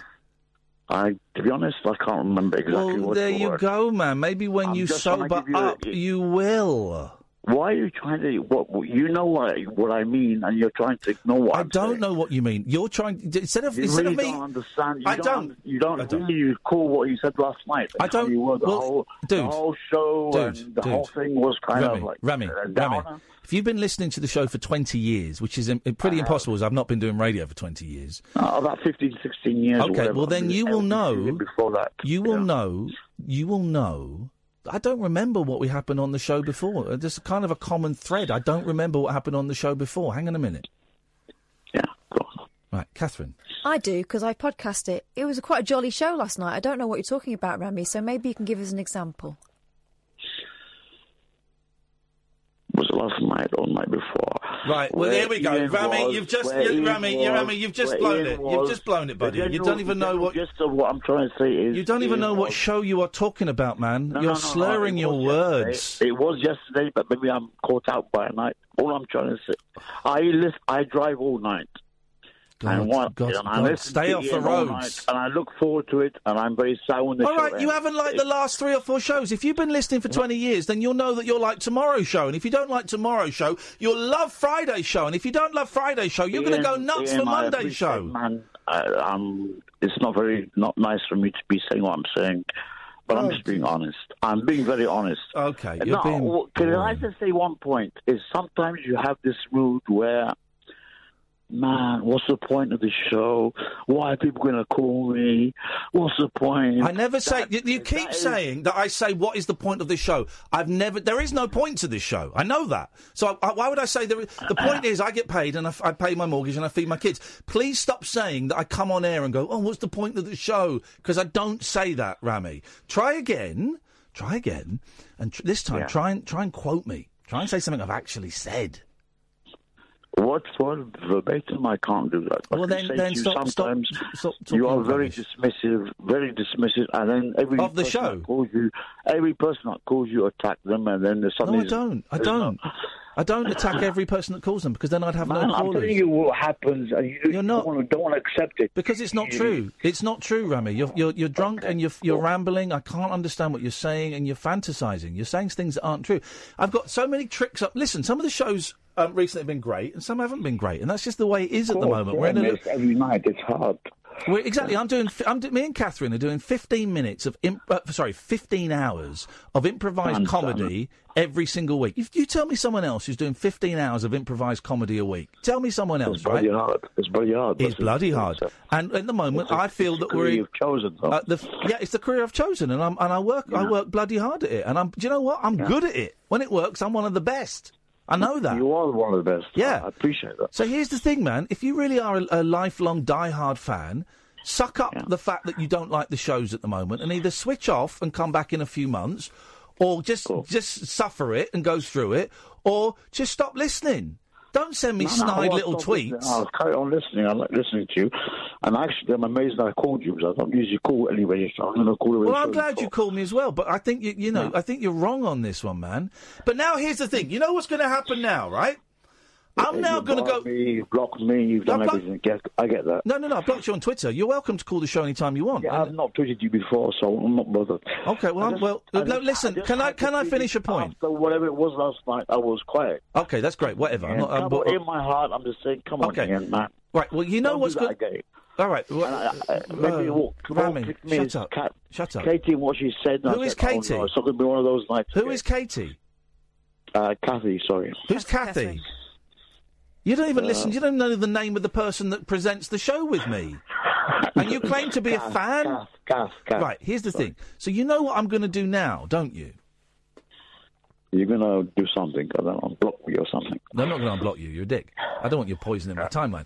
But what I'm going to do now is I'm going to carry this phone call around with me for the next four days. Cool. Right? No, not cool.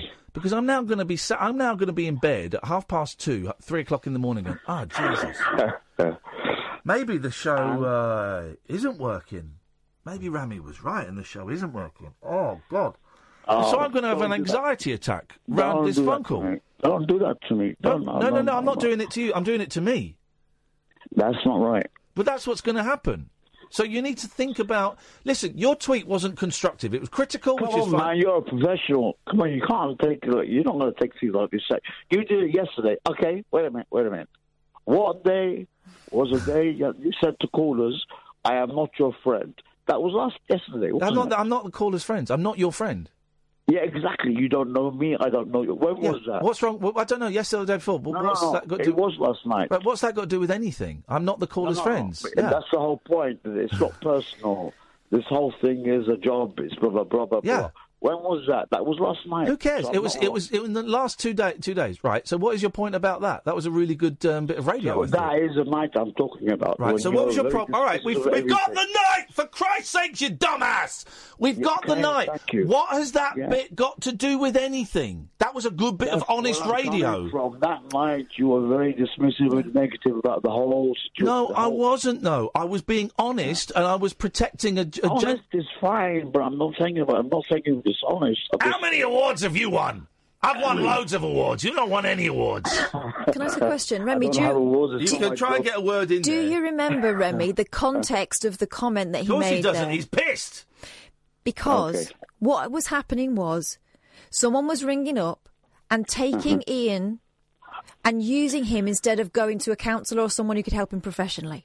Which is why Iain was spelling out the fact that he could not take responsibility for people that that you know you don't know him. Yeah, I respect that, but then the rest of the show was quite down. No, down it wasn't. Yeah. It wasn't Remy. Okay. What's sorry, going on I- with I you, just- man? What's caused you to get? Have you? Can I ask a question? Have you got like MS or something? It's a serious question. MS? No, I don't have MS. Have you got a neurological condition? Uh, no, just uh, depression like anybody else. Okay. it's- Well, have you, you you've been drinking tonight then? Because you're slurring your words, man. You're slurring your words. That's why I was hesitating slightly because I remember I'll never forget when I was 14 and my mum's friend phoned up for my mum and I went, "Mum, there's a drunk woman on the phone and she had MS, right?" So I'm always a little bit careful. But if you've not got a neurological condition, you're drunk, man. Uh, because you're slurring your words. I haven't Tomorrow, drunk, drunk, I haven't drunk, smoked anything. well, then some. Then you need to go and see. A, you need to go and see a neurologist. Neurologist, because you're slurring your words terribly, man. You sound pissed. You sound Very drunk. Okay. What I want to know is what has happened to you today that's got you so angry. Nothing, nothing. It was really just an innocent comment I made on It wasn't. It wasn't. It was me. I actually didn't expect anybody to respond to my Well, and that's the sent you a problem. tweet saying, That's the "Oh, problem with you. With you. Like the other day. That's the problem with you. Is that's the problem with you and everyone on Twitter, which is why I think the government should close Twitter down. And Ian, can I say something? Is that people? When I finish the love, point, you can. I love your intelligence. Yeah, it's great. I love the way Sexy. you approach shows. I love the way I you approach shows in a sexy way. No, no, no, in that way. Sexy. I'm just saying. Uh, People like you don't. really ex- do people like like, you shows. Don't like think. Here's the thing. The thing I said yesterday about me not being real to people. You are one of the best. Shut up, man. Shut up. You're a boring drunk. honest. You are Shut up. of the best presenters. Shut up. Uh, You're a boring. My sister loves you. My sister doesn't even live in this. I've done your She you sister. because of me. Shut up, you boring drunk, and listen, right? I know why you're upset. I've got it. Uh-huh. Because the speech I made yesterday about you, the listener, not knowing me, and us Okay. not being friends, and me not being real to you, that hit home with you. That's why you sent that tweet. Because to you, I am, I am not a real person, and you think that you can say anything you want to people in the media, and you won't get picked up on it. Well, I'm afraid you Actually, can't. you're got picked up on it. Actually, I'm right. wrong. I'm, I'm, I'm the rightest No, no, guy no. there is. It was in the middle of the whole atmosphere of the show. Was in that kind of aspect that it was. Uh, this is just my job. I just do what I do.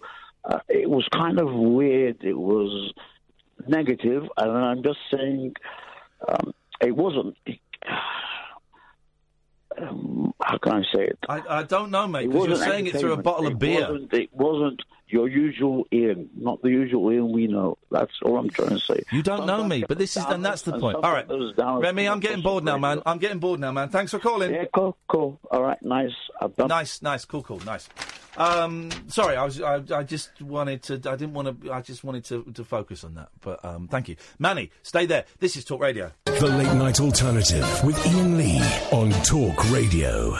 Oh three four four four nine nine one thousand. Exciting news this Friday at nine pm on BBC Four.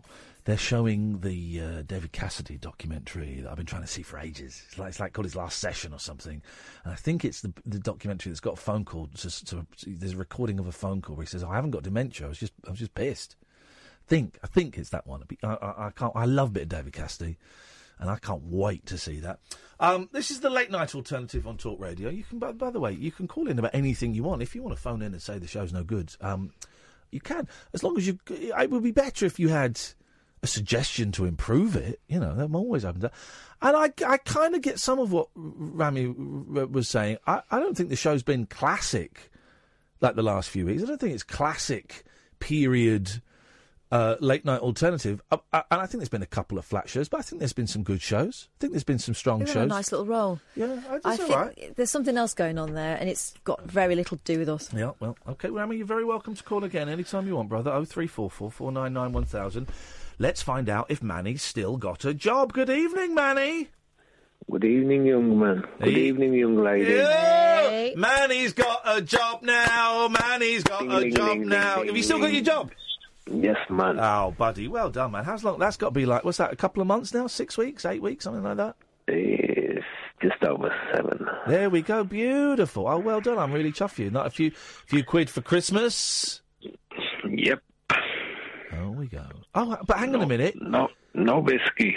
No whiskey, no whiskey, no, no whiskey, no child, no, No. whiskey, no child, No vodka. No vodka, no vodka, no child. Nope. Any gin? Plenty tea. Plenty tea. Baisahan, uh, Pani hair. How are you? Tea mit dude. Um, none of your business, dude. Okay. How are you, Kath? I'm all right.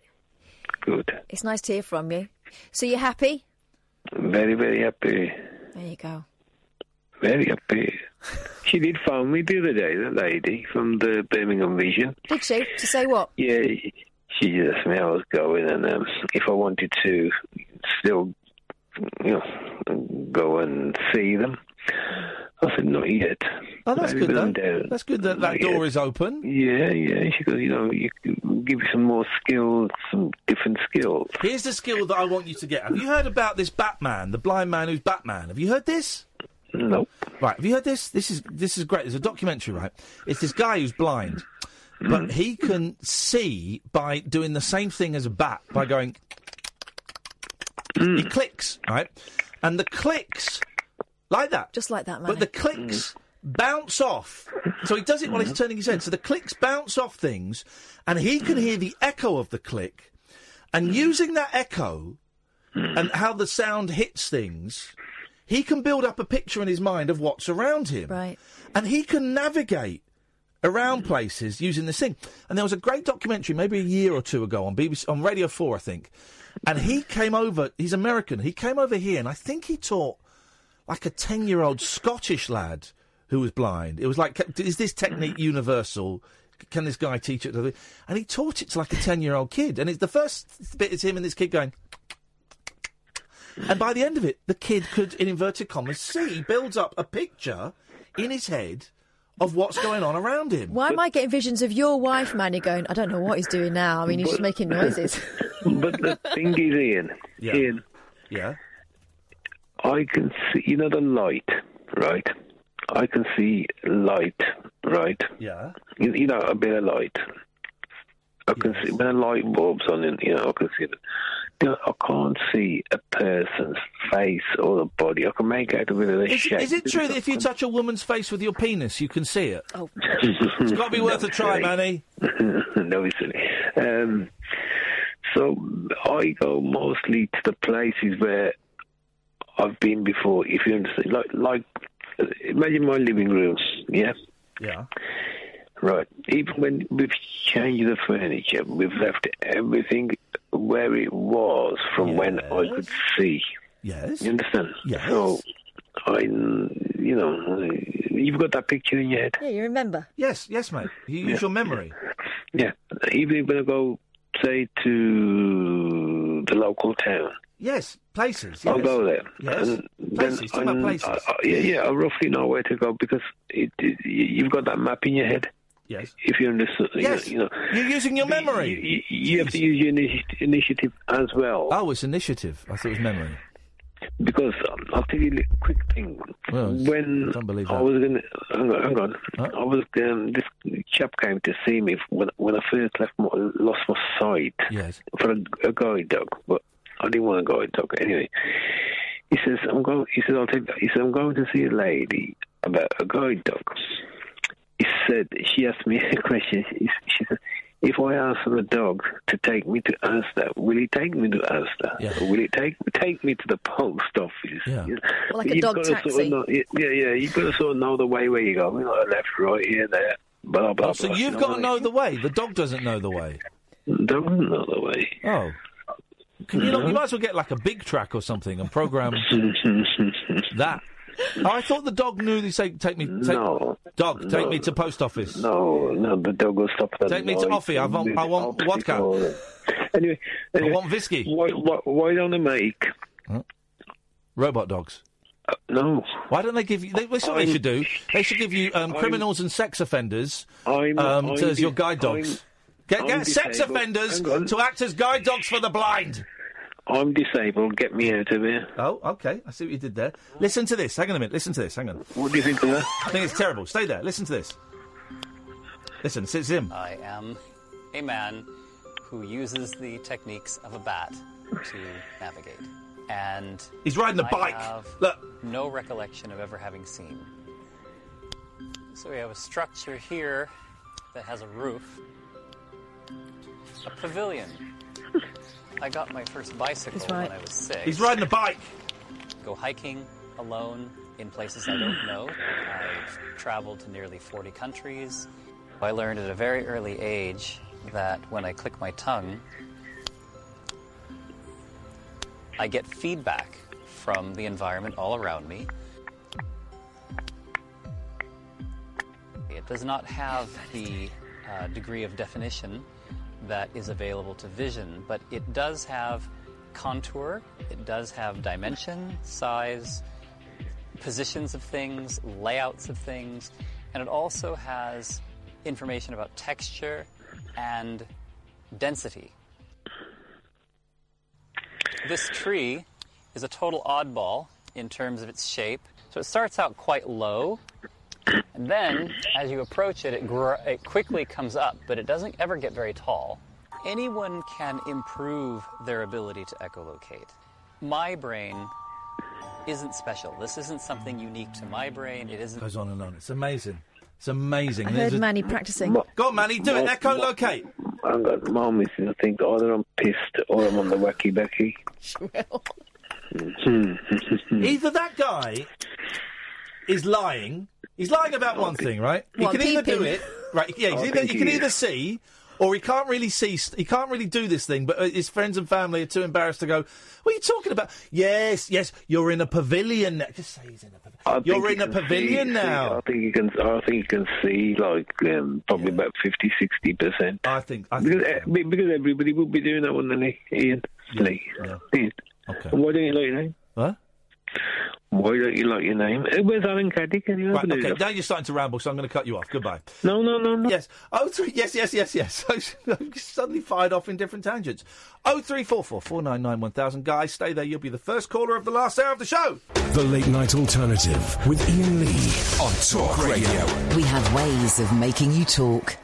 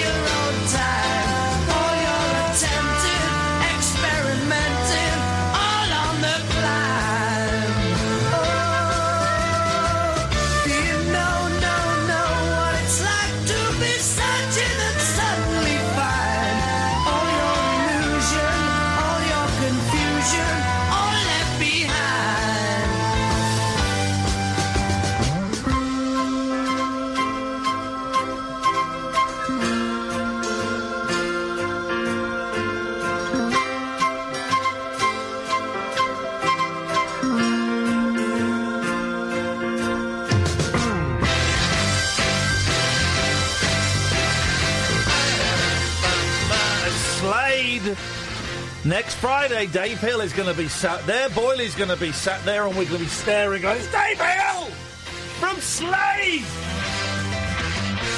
And this is a great song. This is from Slade in Flame. This is the single you've got, isn't it? Yes. Uh, bring it in, man.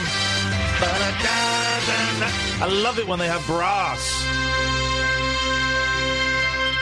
There we go. What an ending. The flute.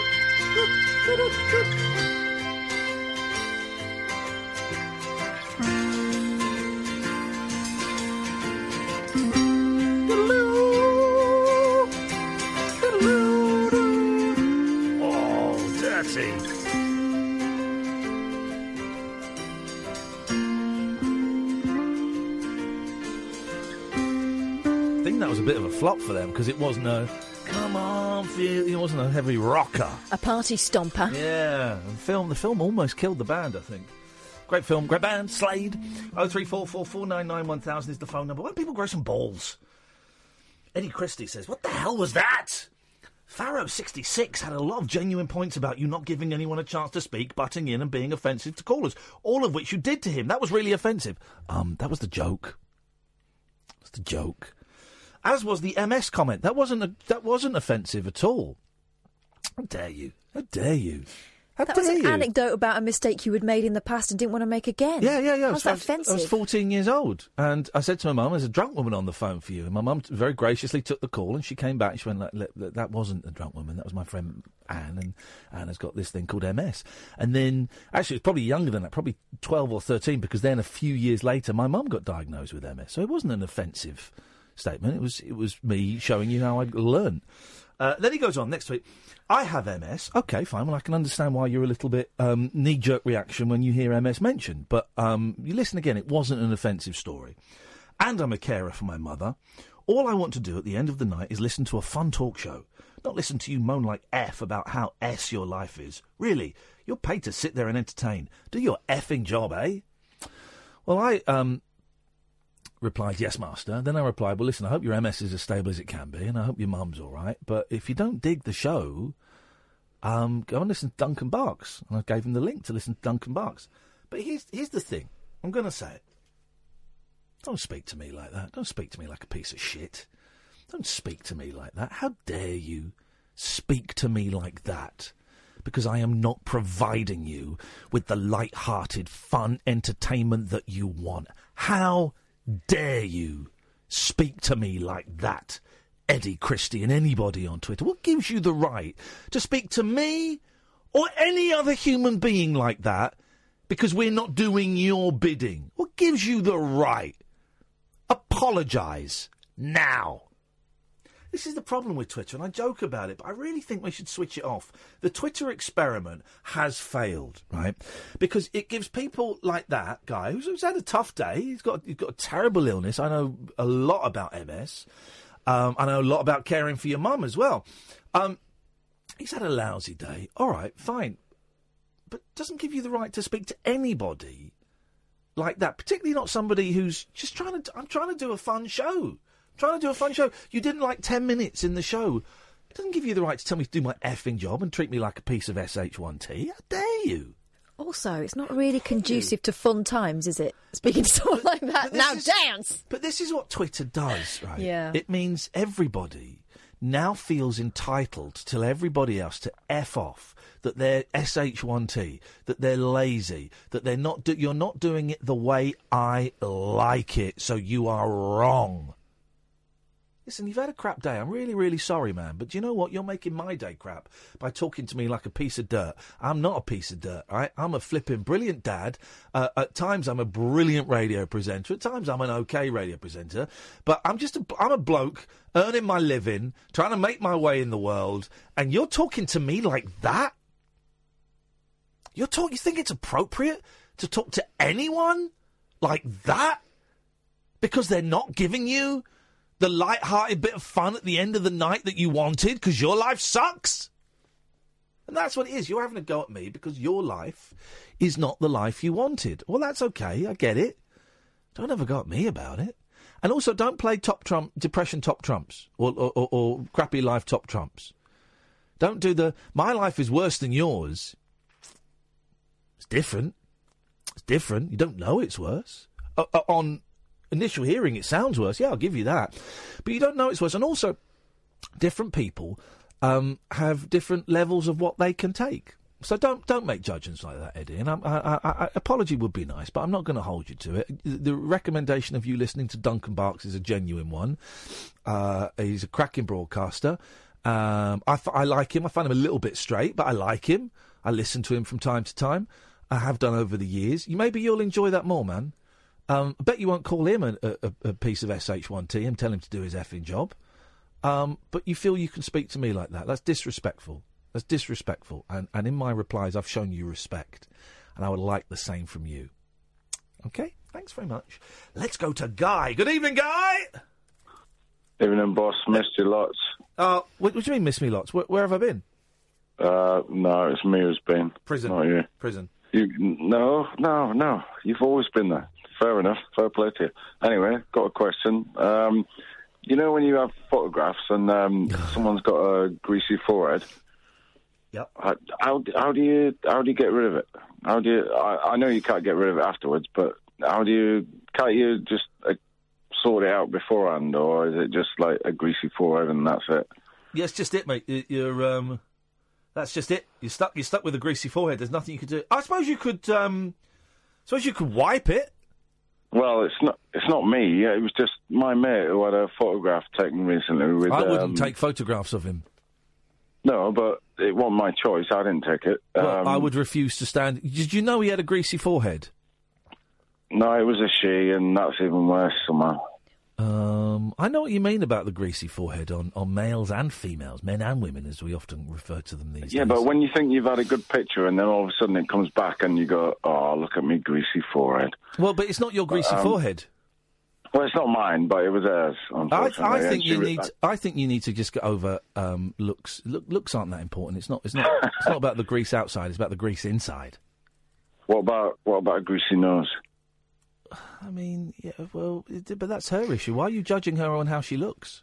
I'm not judging her. No, I'm just saying it, it's unfortunate when it happens in a photograph. You should be go, grateful that "Oh, any woman. You should be grateful that any woman wants to have a picture taken with a slob like you. Imagine, I would. I would refuse. I would say, yeah, take a picture, but get rid of this guy called Guy. Get rid of him. I don't want a picture of him. He's he's horrible. Just another guy. I used to go to school with girls who scraped their nose grease off with their fingernails and wiped it on each other's faces. No, you didn't. No, you didn't. I did. No, I you did. didn't. It, just for a laugh, they did it. Just to make each other laugh in class. Brilliant, isn't it? 16 year olds. Idiots. All right, thanks for the call, Guy. I've got literally no idea what that was about. Okay, thank you. Uh, Pixel Rated is listening and is having a tough old night. Good evening, Pixel. Big up yourself. Um, okay, maybe for the last 45 minutes we can get some decent calls. I don't know if that is... Is that too much to ask? Can we get some decent calls? And not just weirdos and a-holes? Oh, three. I don't know Is it full moon? It's a full moon, isn't it? No, it's not quite. Well, it's I coming, and it- you can I- feel it. I saw it on the way in. I thought, oh, is that? No, it's not quite fully yet. We're, we're getting there. We're getting there. God We're help us. We're building up to it. Oh three four four. Oh, I need. I'm going to take Twitter off my phone again. Of course you are. This is the late night alternative on Talk Radio. The Late Night Alternative with Iain Lee. Hate alarm clock, hate going to work. On Talk Radio. But now, now what's going on? Who's this ant guy? I recognise this ant guy. Totally agree it was inappropriate. Justifying it by saying it was because of an experience when he was 14 is ridiculous. What? He was being sarcastic when asking if the guy had MS, and in turn bringing shame on himself on the show. What? Oh, this is trolling now, isn't it? They're joking. No, I wasn't. Here's, uh, well, I, I'm not. I don't have to justify. it. And you're a dick. You're a dick. You're all dicks. yeah, you're right. I was taking the piss out of the guy when I asked if he had MS. I was, I was bullying. I was teasing him because multiple sclerosis makes me laugh. I love it. I love it. I think it's the funniest disease, and watching it destroy my mum for the last 28 years has been wiping wiping her ass uh, for the last 15 years has been nothing but a laugh riot, and that's why I asked that guy if he had MS because I think it's a funny disease that's stolen my mother's life. I think it's funny. Yes, man. You got me, Ant. Fair play, Antsky. You got me. You got me. You're right. I was bringing it up because it's a funny disease, man. It's the funny disease. It's the funny neurological degenerative disease. It's funnier than Parkinson's, anyway, I find. A lot of laughs to be had with MS. You absolute prune. Let's go to Steve. Good evening, Steve. Oh, hi, Iain. Hello, Steve. Hi. Um, I, I heard you were talking about um, greasy foreheads. Okay, yep. But, um, yeah. I, Let's go to Alistair. Good evening, Alistair. Evening. Evening. What you got? Um, well, I just wanted to uh, promote American movie again for your picture show. Yeah, because hardly anyone's coming to it, you I know. suckers. We've got 35 people coming. And I've, we may have. I texted him, he didn't get back to me. We may have the director on. I did send him a text, and he didn't. He said, "Te- text me. Let me email him. You talk to Catherine while I email. Um, Go on, Alistair, because I've not seen it, so, you, so it's a good one. Chris Smith is his Oh, it's absolutely brilliant. I mean, I would have, I would have come myself, but I'm sort of up north, Right. too far away. But it is absolutely, it is, it's funny and sad at the same time. And when you've got a documentary, which is like a bit of a roller coaster, it really sort of grabs your emotions and gets you into it in a big way. And I think anybody who uh, came to your event would actually really enjoy it, especially with yourselves hosting. I think it will be absolutely fabulous. IainLee.com slash event. There's still loads of tickets left because we've sold hardly any. We sold 35, which will be a nice but they'll be the hardcore. Yes, mate. You know, that, but then again, you know, twelve of them won't turn up. Well, hey, Gary Smart. You know Gary Smart, the guy Yes. that they sent me a lovely care package this week, today, of his film, a book, and a couple of books. and Good some stuff. lad. Yeah, good lad. Thank you, Alistair. IainLee.com slash event. Eight quid, see a movie. We might have the director of the movie who also directed the recent um, Andy Kaufman, Jim Carrey documentary. I've, fingers crossed, I've been texting him. We might have him joining us via Skype if he's free, but I can't. Can't put that on the kind of advert because he might. We might not have him. Either way, there's going to be prizes. There's going to be a song from me and Kath. We'll do something. Iain? Yeah. Um, I was going to ask you as well. I saw a documentary today about Sergeant Pepper's Lonely Hearts Club Band. By the Beatles, yeah, I know it, yeah. Which was um, it was the one that Howard Goodall did, which he took each track and sort of, Oh. you know, sort of picked it out. I wondered if you'd seen that on uh, BBC Four. No. Oh, is that the Oh, one really- where is that the one where they play Penny Lane and he says there are four pianos on it? Yeah, that's the one. Paul McCartney was watching that documentary, right? Paul McCartney's watching a documentary about pe- about Strawberry Fields, and the guy goes, "Well, now we're going to take apart the tracks of Penny Lane, and uh, if you notice, there are four pianos." And Paul McCartney tells the story. I was watching that, thinking, "Oh no, we only have one piano on that." Bloody hell, guys, we have four pianos on Penny. I don't remember that. So that's be a good documentary. I haven't seen it, Alistair. I'm going to check it out. That's happening. Thank you very much indeed. Oh three four four four nine nine one thousand is the telephone number if you want to give us a call. The switchboard is now empty. Switchboard is empty. So there we have it. Let's go and have it. What have I written down here? Hang on a second. Hang on a second. Um, oh, here we go. Listen to this. Ice and soda served at pub chain pub chains was contaminated with fecal bacteria. That's poo, yeah? Mm, Huh? yes. Bacteria was found at Harvester, Hungry Horse, J.D. Wetherspoon, Slug and Lettuce, and Marston's Two for One last month. Undercover reporters for Watchdog took samples. The Chartered Institute of Environmental Health said it may be a health risk and is a concern. Of course, it's a health risk. It's poo on ice, ice poo, ice, ice, poo, poo. Slug and Lettuce immediately investigated. Hungry Horse said its dispensers have been deep cleaned, and staff at Two for One are being retrained. What on how to wipe their asses and then wash their hands? Uh, Wetherspoon said it had taken on board the finding of the report, but Harvester disputed the science used by Watchdog. Good for Harvester. Harvester coming out and fighting. That's what we want. Coming out and fighting. Most of, as most of us struggle with our Christmas shopping budget, along comes Gwyneth Paltrow with her essential festive gift guide. Never knowingly in touch with reality, that's a little bit harsh. She invented love eggs. Love Island. The multimillionaire Hollywood star and her team have tracked the most tasteless, I mean thoughtful gifts for your loved ones. No. I looked at this the other day. You know that banana lamp? Well, hang on a minute. I got That was on there, but they've looked on her ridiculous gifts list. They're supposed to be ridiculous. Okay. Such as a portable bidet. hmm Oh, I saw the portable bidet. Yeah. Through her web, though her website Goop is for once having a little laugh at itself, calling its list the ridiculous but awesome gift guide. These are some of the ideas for people who've perhaps won the lotto. I think that means the lottery. So, king size 24 carat gold rolling papers. Yes, mate. We're gonna we're gonna spark up the gold. Forty-three pounds. This is the gift for the person who literally has money to burn. You can treat the smoker in your life to gold rolling papers. Um, was, what was this? The banana. I, I quite like the banana. I thought it was fun. Banana lamp, two hundred and seventy pounds. Perhaps your loved one loves bananas, or maybe they have a. I love a good banana. You could, bananas are only good for like twelve minutes. Mm. They're either too hard and then they go black. And don't bang it because uh, No. you've it. Um, but as the website says, these lamps will make any room look memorable. They feature golden peels and come in three separate styles. You can have a whole collection of lamps that look like fruit. This is a good one. This is a great. This I would do.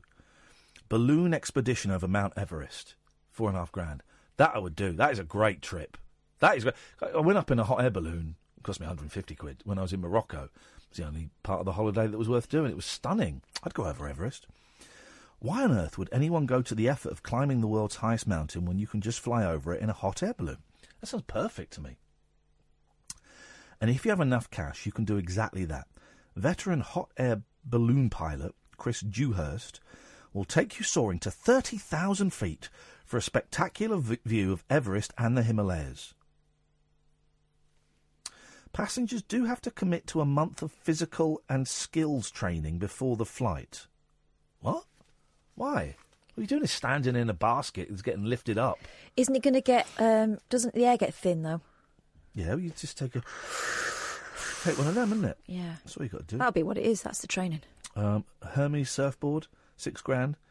Um, have you ever tried surfing? No. It's fun, but it's I couldn't I couldn't stand up on it. It's I could kneel in and come in on my knees, and it was a rush. Man, you could you could see why people um, get into it, but um, no, it was. Um, I've never done surfing. I've done the big banana. um, Eddie says, "I think you are the one who should apologise. Oh. You do not know what it feels like to have MS. You have your job and your life taken away from you."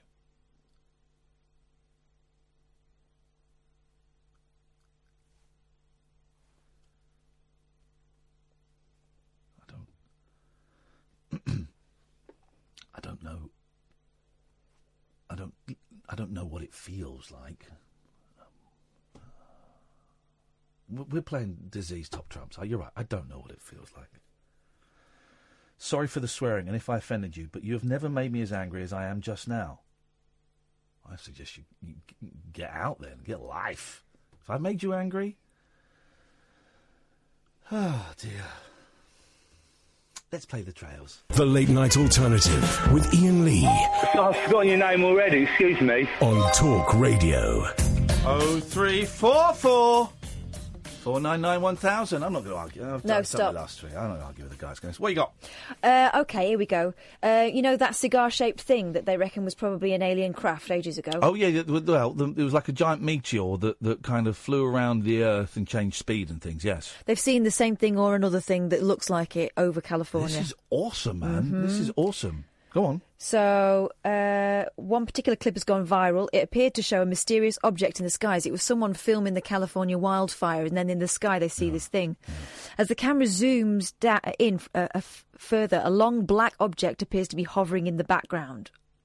I mean, it's a stretch, but the object moves away slowly from the devastation of the fire as the news oh. anchor discusses the condition of the forest. In the description of the YouTube clip on conspiracy site Disclosed TV, the user wrote, In this clip, we can see what looks like a cigar shaped craft using the smoke as cover. The video's already received just under 30,000 views in the past five days. Um, some claim the object may have been a blimp, as they're often seen in the sky around the Westlake Village area, but this theory was quickly quashed by a local who said they'd never seen it moving that fast. Well, no, this is not. This is different to the one they saw because the other one was like miles out in space. Deep spaced, yeah. Yeah, yeah. Another suggested it was in fact a vessel passing on a lake behind the fire. More than a thousand people have been. Re- oh, and then it goes on to talk about the fires. But yeah, look, they've got the, the video. Well, you can never tell anything from those videos. No. You never tell anything. No. And as we know, YouTube is not a documentary. Oh three four four. You totally killed the vibe. You have, uh, angry guy. You're a vibe vampire. Come and suck on my vibe. Here's another thing. Come and suck on my vibe and suck, suck my vibe off. That's what you've done. You absolute bell cheese. I've not said anything. I've not said anything remotely offensive tonight. I could. I might do in a minute. I've not anything. What are you talking about? You absolute Twitter warrior. What the hell are you talking about? Guy's a guy's an a hole. That guy's an a hole. Imagine having to live with you, man. That was that was rude. That was the first rude, offensive thing I've said. Yes, go on. Women claiming that the secret to their gleaming smiles is stepping away from toothpaste. Okay, uh, well they're using coal or something. They're not brushing their teeth. Oh, dirty. Many of us would love to have the perfect gleaming Hollywood smile, writes The Sun. And as a nation, we Brits spend a staggering £535.6 million to achieve it. But shockingly, these women claim the secret to their white gnashes is never brushing at all. Yep. Although the NHS recommends we should brush our teeth for two minutes last thing at night and on one other occasion, other occasion every day, 10 in 3 Brits brush their teeth just once a day. That's me. Thank you. That's me. I've only got one filling. The same and I'm going to the hygienist tomorrow. Well, that'll be fun. The the big dental con, the hygienist, and it's painful. Yeah. Oh, it's painful. It's going to be bloody in there. I hate it. Oh, it's, that's humiliating. But I've only got one filling. Sun Online spoke to three women who claim avoiding dental hygiene has been better for their health. And they look like they've got nice teeth.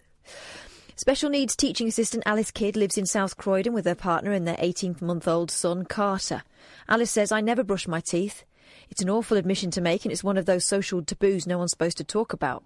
But the truth is, I don't bother, and I haven't done for a decade. Does she eat like dog biscuits or something? Because they're supposed to be really good for dental hygiene. That's what, that's what they're for. When I look in the mirror, I can see they're perfect. Look, they do look quite good. There. Nice teeth. I wasn't looking at her teeth. Oh, looking at her baby. As a child, I brushed my teeth as and when I remembered. When I was 12, I had to wear braces for a year, and the orthodontist I saw went on and on about brushing my teeth while I had the braces in place, which is why maybe I rebelled. When the braces came off at 13, I chucked out my toothbrush. Ten years on, I have no fillings, extractions, or root canals. I've only ever had one filling, and that was before I had braces, ironically, when I did brush regularly. I don't have any problems with my breath smelling gross. While it's hard to truly tell if your breath honks like an overripe cheese, my partner's never made any negative comments. The only thing I do is chew gum. Oh, well, so she's chewing like dental gum. Dunno. I know some people suffer with a hairy tongue when they don't brush their teeth and floss regularly. I keep an eye out for that, but it's something I've never had. I don't drink or smoke, so there's no danger of staining my teeth with nicotine or red wine. I'm careful with my diet. I only drink water, and I've never been into fizzy drinks. I don't have a sweet tooth. I'm not even keen on fruit, although I wolf down my veggies. A friend who does brush her teeth regularly has a stain on her front tooth, and she reckons it's because of the acid in the fruit she eats all the time. Hmm. She hasn't brushed at all. Dirty man. There's, there's three of them. This other woman hasn't been to the dentist since 2013. It's a con. I think it is a con. I hadn't been for ages, and I went uh, two days ago, and he went, "Yeah, teeth are fine." I said, "Right." He said, "Go to the hygienist." Oh, that's the con. Pay forty-five quid to get blood to, for painful scrapings. That's the thing that's unpleasant. That's a relatively new thing, though, isn't it? The recommendation that you go and see the hygienist. Last ten years. Yeah. Yeah. Before that, what? You, the dentist used to clean your teeth for you. Well, they would. They do a little polish, but they Like don't. they rummage. don't. Yeah, the, the hygienist gets in and scrapes in between all the things, and then spends ages saying, "Well, you should really be using dental floss, or even better, these little brushes." And you go, "Yeah, yeah, oh, yeah, okay, I'll buy some at reception," and then you get you buy them and you never use them because Mm. they're painful and they're a con. That's that's why. Um, Mr. Blobby's following me. The governor of Easter Island wept yesterday yeah, as she urged Britain to return an 800 year old statue considered to represent one of her people's ancestors. The four ton, seven foot ten inch Hoa Hakananis, Hakananai, yes, Hakanan, Hoa, Ho, the te, seven foot ten inch Hoa Hakananai. This is fun. Hakanana I, and then you think it's finished, but then there's another bit on the next line. Ice. Hoa Hakanan Ice. Hoa Hakananai Ice. Regarded as one of the most spiritually important of the Chilean island's 900 famous stone monoliths, or Moai. Each of the figures is said to embody tribal leaders or deified ancestors. It was taken from the island, which lies in the Pacific more than 2,100 miles off the coast of Chile in 1868 by Commodore Richard Powell, captain of HMS Topaz, Topaz, who gave it to Queen Victor- Victoria. She donated it in 1869 to the British Museum, where it now stands at the entrance to Wellcome Trust Gallery. It should say to the to the Wellcome Trust Gallery because it makes sound like saying welcome.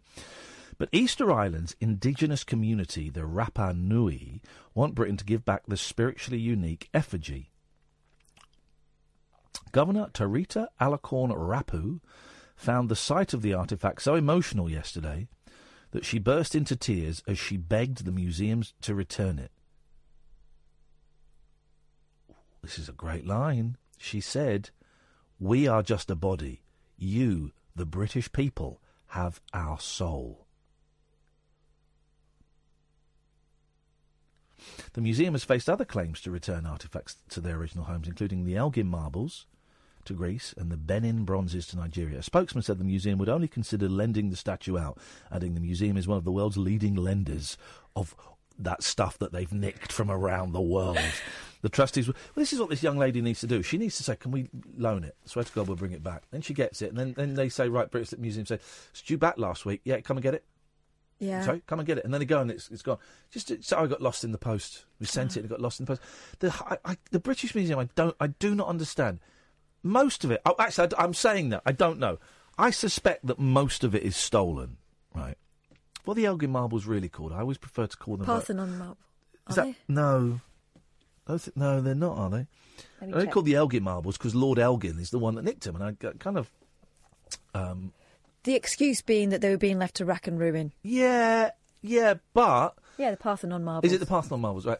Um, they were being left to rack and ruin, but Greece, the, the, um, the, uh, Parthenon, they've done an amazing kind of. There's an amazing museum there that's only opened in the last 15, 10, 15 years. Right, I think it's underneath to the side and down under. There's an amazing museum. So okay, they weren't looking after it. They will now. Let's give it back, shall we? But they never, they never will. All of that stolen stuff. We should say, look, can we? This is a bit patronising. Can we just come and check your facilities to make sure? Because this is like rare, right? Can we just come and check your facilities and make sure you're gonna, you've got the. I know it's patronising. Make sure you've got the right temperature room, and you, you can. Can we help over- you make it right? Yeah, come and look. Go. Um, yeah, okay. This is this looks f- this looks fine, and pe- you can have people won't be able to touch it. Fine, great. All right, Uh, we'll we'll have it over in two weeks. Why can't we do? Why can't we give them their stolen stuff back? Also, All of these people. Egypt, do you want some um, dead bodies back that we took? The the ones that we didn't grind down and sell on for like hokum powders and things. They were using mummy powder to like plaster rooms and stuff. Were they? Yeah, they used to grind them down. They were so prevalent. People Grind a mummy down and wind your body round. people were flogging them, and you know, obviously, they some of them didn't uh, travel too well, and they ended up in bits. They would grind it down and sell it on for like medicine and stuff, mummy powder. Oh man, Oh, just let, can we just give all the stuff back?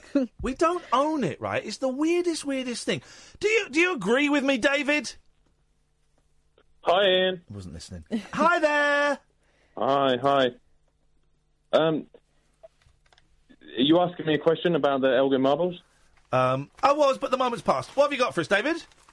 Well, I wanted to ask you something a bit more personal, and I, I know that you've been talking a little bit. I don't listen to you the whole time, but you were talking about um, coming off uh, antidepressants, and I was just wondering how that's going. And you, you seem to be in a better place than you were a couple of weeks ago. I'm better Maybe haven't been. was a couple of weeks ago. Uh, so I came off my mirtazapine about six months ago. I've been taking venlafaxine 150 milligrams, and about six weeks ago, I halved it to 75 milligrams, and that was rocky, rocky, rocky. And then about two weeks ago, I've halved it, so I'm now taking 75 milligrams every other day. I tried to do it every third day, but it was too much. And it's it's slightly less than every 48 hours because today at lunchtime I started getting the tingly head, and I know that if I don't take one then, uh, in an hour I'm going to be um, sobbing on the floor. So I took one, and in an hour I still had to go to bed and just lie in bed and try and blank the world out for a couple of hours.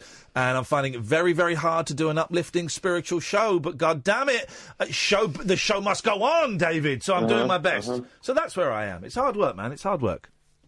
Yeah, and but do you, do you think you're on the on the right path? Do you think things are getting better, or is it is it hard to It's to be- work well, out? it's better than it was uh, a month ago. Is it the right Mhm. thing to do? I don't know. I won't know until two or three months after I've stopped taking them and they're completely out of my system. I've read some reports it might take six months, but two or three months afterwards, and then I'll know whether coming off antidepressants was the right thing to do or whether I need to be on them. And everyone, loads of people on Twitter going, "Don't do it. Why are you doing it? You, because I want to do it because it's my choice. It's my choice Yeah, to sure, decide what sure. drugs I put in my body, and I'm deciding I want to see what it feels like not to put these drugs in my body, and I'm very comfortable with that choice. Thank you very much indeed. Why are you asking, question. David? No, why are you asking? One- well, I, um, I I don't want to say exactly why. What, Why? And, you know, I have some experience with people in my family taking antidepressants. Okay. Uh, not not myself, but um, Fair enough. But, you know. Yep. Um, have you noticed anything positive about the experience? I of- can come. I can come. I can come, David. I can ejaculate. This is amazing. I can finish it off when I am having it off. I can come. I can come. I can come. Uh, yeah, you should put that down on vinyl. That's good. That's good. I Anything can. I can put it down on vinyl. I can put it down on wood. I can put it down on anything now. I couldn't before. Oh, you're a man. That's good. That's My good. worry is that it's now going, you know, whereas it was taking like eight hours, and then I'd go, I'm bored. Can we stop? Now I'm worried that it's like going too quickly. But that's another. That's that's a, that's a different. That's a matter for a how, many, different how day. many sexual partners have you got? Oh man, I've got um, uh, uh, just the one, and um, it's called My Right Hand, and we are getting very, very intimate at the moment. Well, that's good. Uh, Aside from the sexual stuff, any other good good things that you've noticed about coming off antidepressants? Not yet. No, my weight hasn't gone down. Um, n- n- my imagina- my creativity is a little bit flatter than it ha- I'm really hoping that w- that when I come off them completely, my my creativity, I'm going to have a creative burst. And my imagination's going to kind of zap back into action because it's feeling a bit flat at the moment and a bit tired. So no, I've, I've noticed nothing else yet, David. But um, no, So, what was the original? In, what was the original reason for wanting to come off them?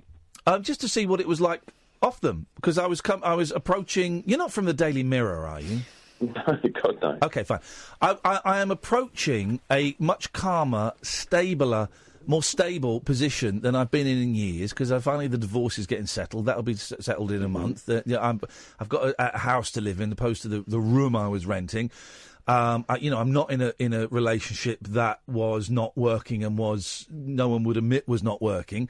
Um, and so I just want to see. I think you know this point in my life is a good point to see if I can survive without um, the, without medication. And um, so yeah, I just I just want to see. Okay.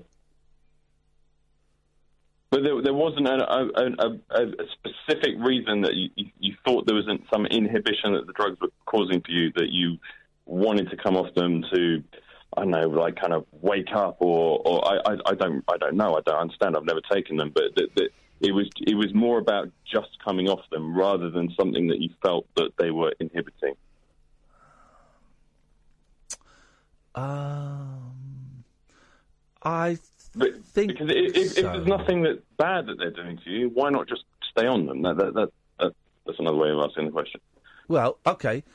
Well, th- then by the fact that you're asking the question makes me um, says to me I have not explained well enough why I want to come off them. The, the the the point of why I want to come off them has been missed, and that must be my fault for not explaining it properly. Well, the, the sexual side is enough on, on its own. No, no, I but not the sexual side to one side. aspect. No, th- but but why would I want to? Um, if there is a chance that I don't have to put a chemical into my body, In wouldn't order I? to feel normal. Yeah, wouldn't I want to take that chance? Yeah. And the only way I can know if I need to put this chemical in my body or not is to stop taking it for a while and see if, you know, if, if I'm ending up in bed sobbing and, and, you know, wanting to kill myself, then, okay, fine, I'll go back on it. But there wasn't some specific side You, effect. uh, you need. I need. effect. No, I need. What is what is the specific side effect that you're trying to that you're referring to? Because there's obviously I something you're, you're aiming for. I don't know. Uh, some people maybe feel that when they're taking antidepressants, they feel that they're not fully there, that they're kind of uh, No, I never felt that. spaced out. I, ne- I never felt that. Is that what someone in your family is feeling? Um, well, that, that, uh, I don't want to go into too much detail, but you can. Someone, my experience of someone I know on antidepressants is that they changed very substantially Yeah. and weren't the person that you knew before, and in a kind of worrying way. That it's like you, it's not the person that you knew that you were talking to. Um. Okay. Um. But Uh, that's not your. Uh, it's difficult to know from your from your own point of view, right? yeah. yeah. Everyone's different, man. I don't know. Uh, Can go on. I can I interject? Yeah, hello, Catherine. Because forgot because I know Iain and I know what he's been like on various kinds of medication. there was Yes, one in particular that did take him away. Yes. It made him very distant and um, didn't care. You know, obviously it stopped him from from being depressed because he didn't give a toss about anything, but he also couldn't engage with anything. If you know what I mean? Yeah. Is that the sort of thing you're talking about? Yeah, well, uh, I I mean, uh, I know that they have effects. They have side effects. David, David's being bad. vague. David, listen. There's only so much we- that uh, we. I think we've shared our experience as much as we can, Uh, and I understand why you're being coy. And I'm not pushing for you, but if you can't give us. There's obviously something you're aiming for, and without knowing your situation and the story of the person that you're you're obliquely referring to, and I get why you're being oblique, then there's not really any more we can say. I don't think.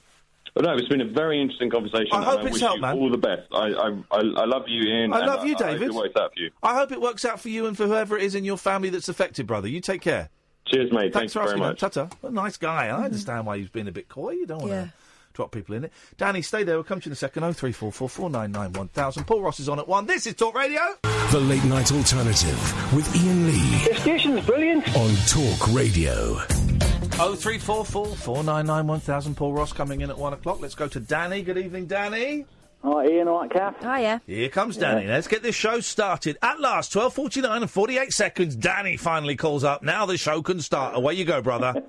So, um, now that your jizz is working, if Cameron Diaz gives you a call for a remake of There's Something About Mary, you're in. Sorry, um, but here's the thing: I don't think they use real semen in that No? movie. Anyway, I think it was it was um, fake spaff. I think so. Yeah, Yeah. there's a company in I- America know. that makes it. Yeah. No, I won't watch the sequel then, not interested.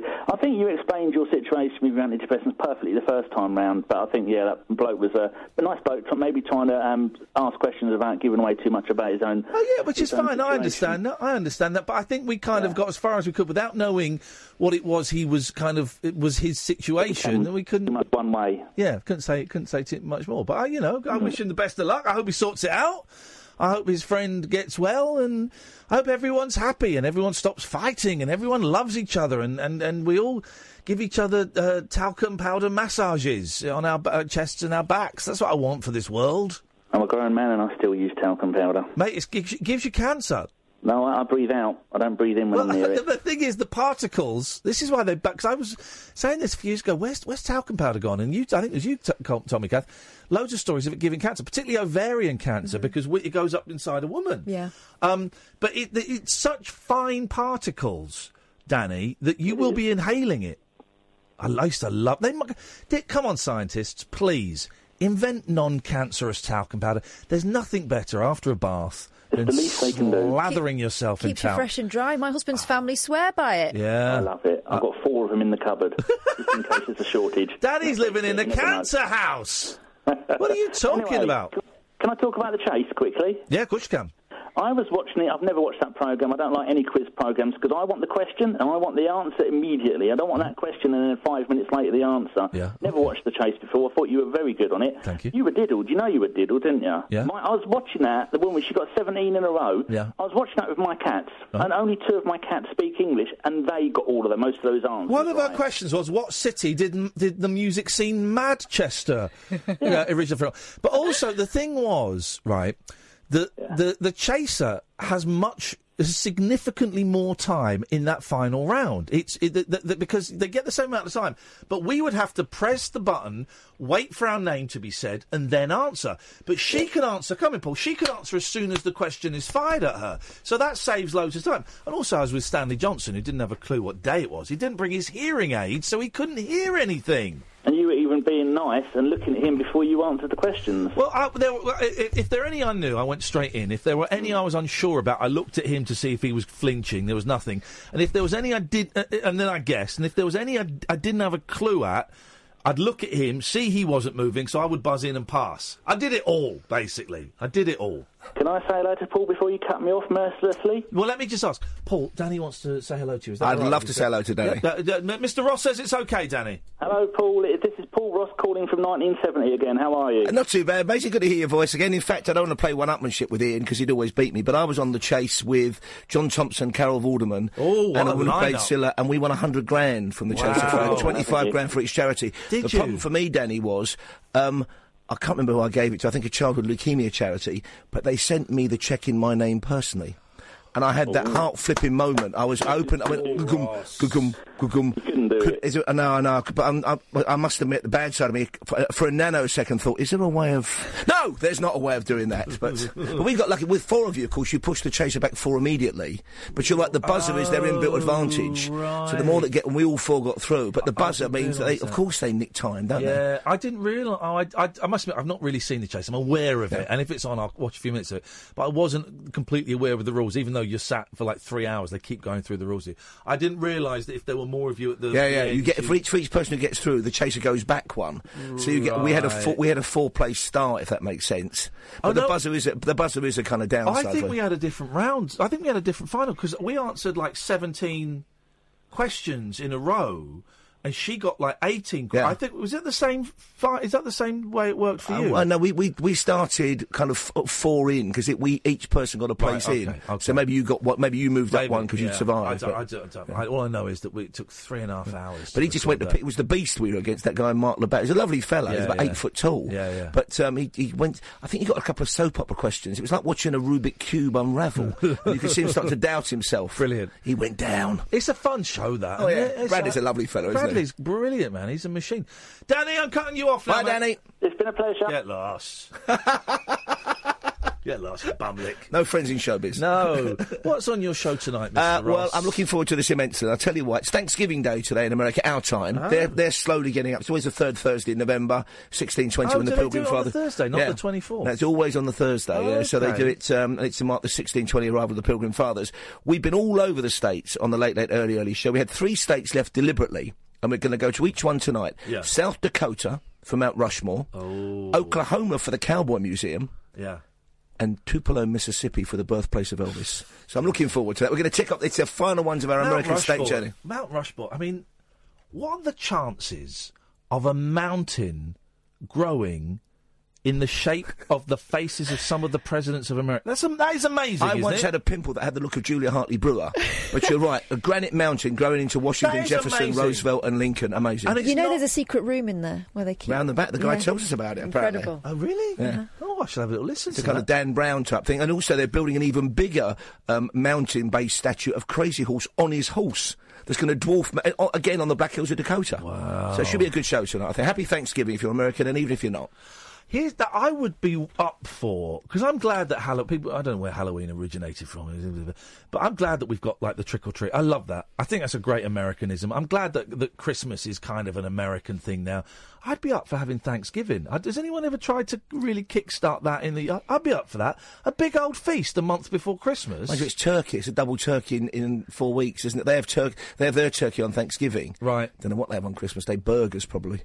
Chicken nuggets or something Well, hideous. we'll have a bit of lamb lamb or something for Thanksgiving. a bit, a bit, a bit of beef. We'll have some beef. That would be great. A nice old nosh up. That's one for you for next year if we're Why we call it? You're welcome giving because we let we let him have it, didn't we? You're welcome. Yeah, that, that'll do it.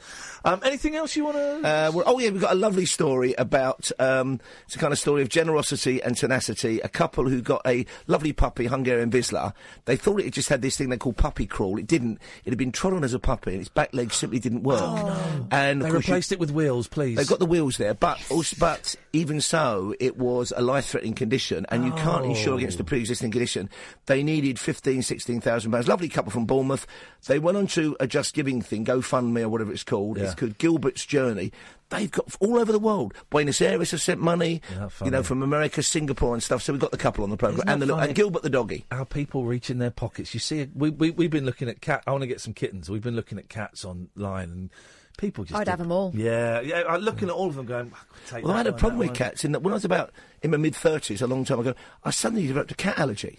And apparently, late onset allergies is quite common. And I used to love, you know, we had, we had lovely cats when I was a kid. I had a couple of cats myself with my first or second wife. They blow into one after a long time. But you can't have a cat now. Eyes blow up and everything. Well, this is why I'm getting them, so you can't come to my house. Paul. it's as simple as that. Paul As if I would. Is up next. We'll be back tonight at ten. Thank you. Ta ta.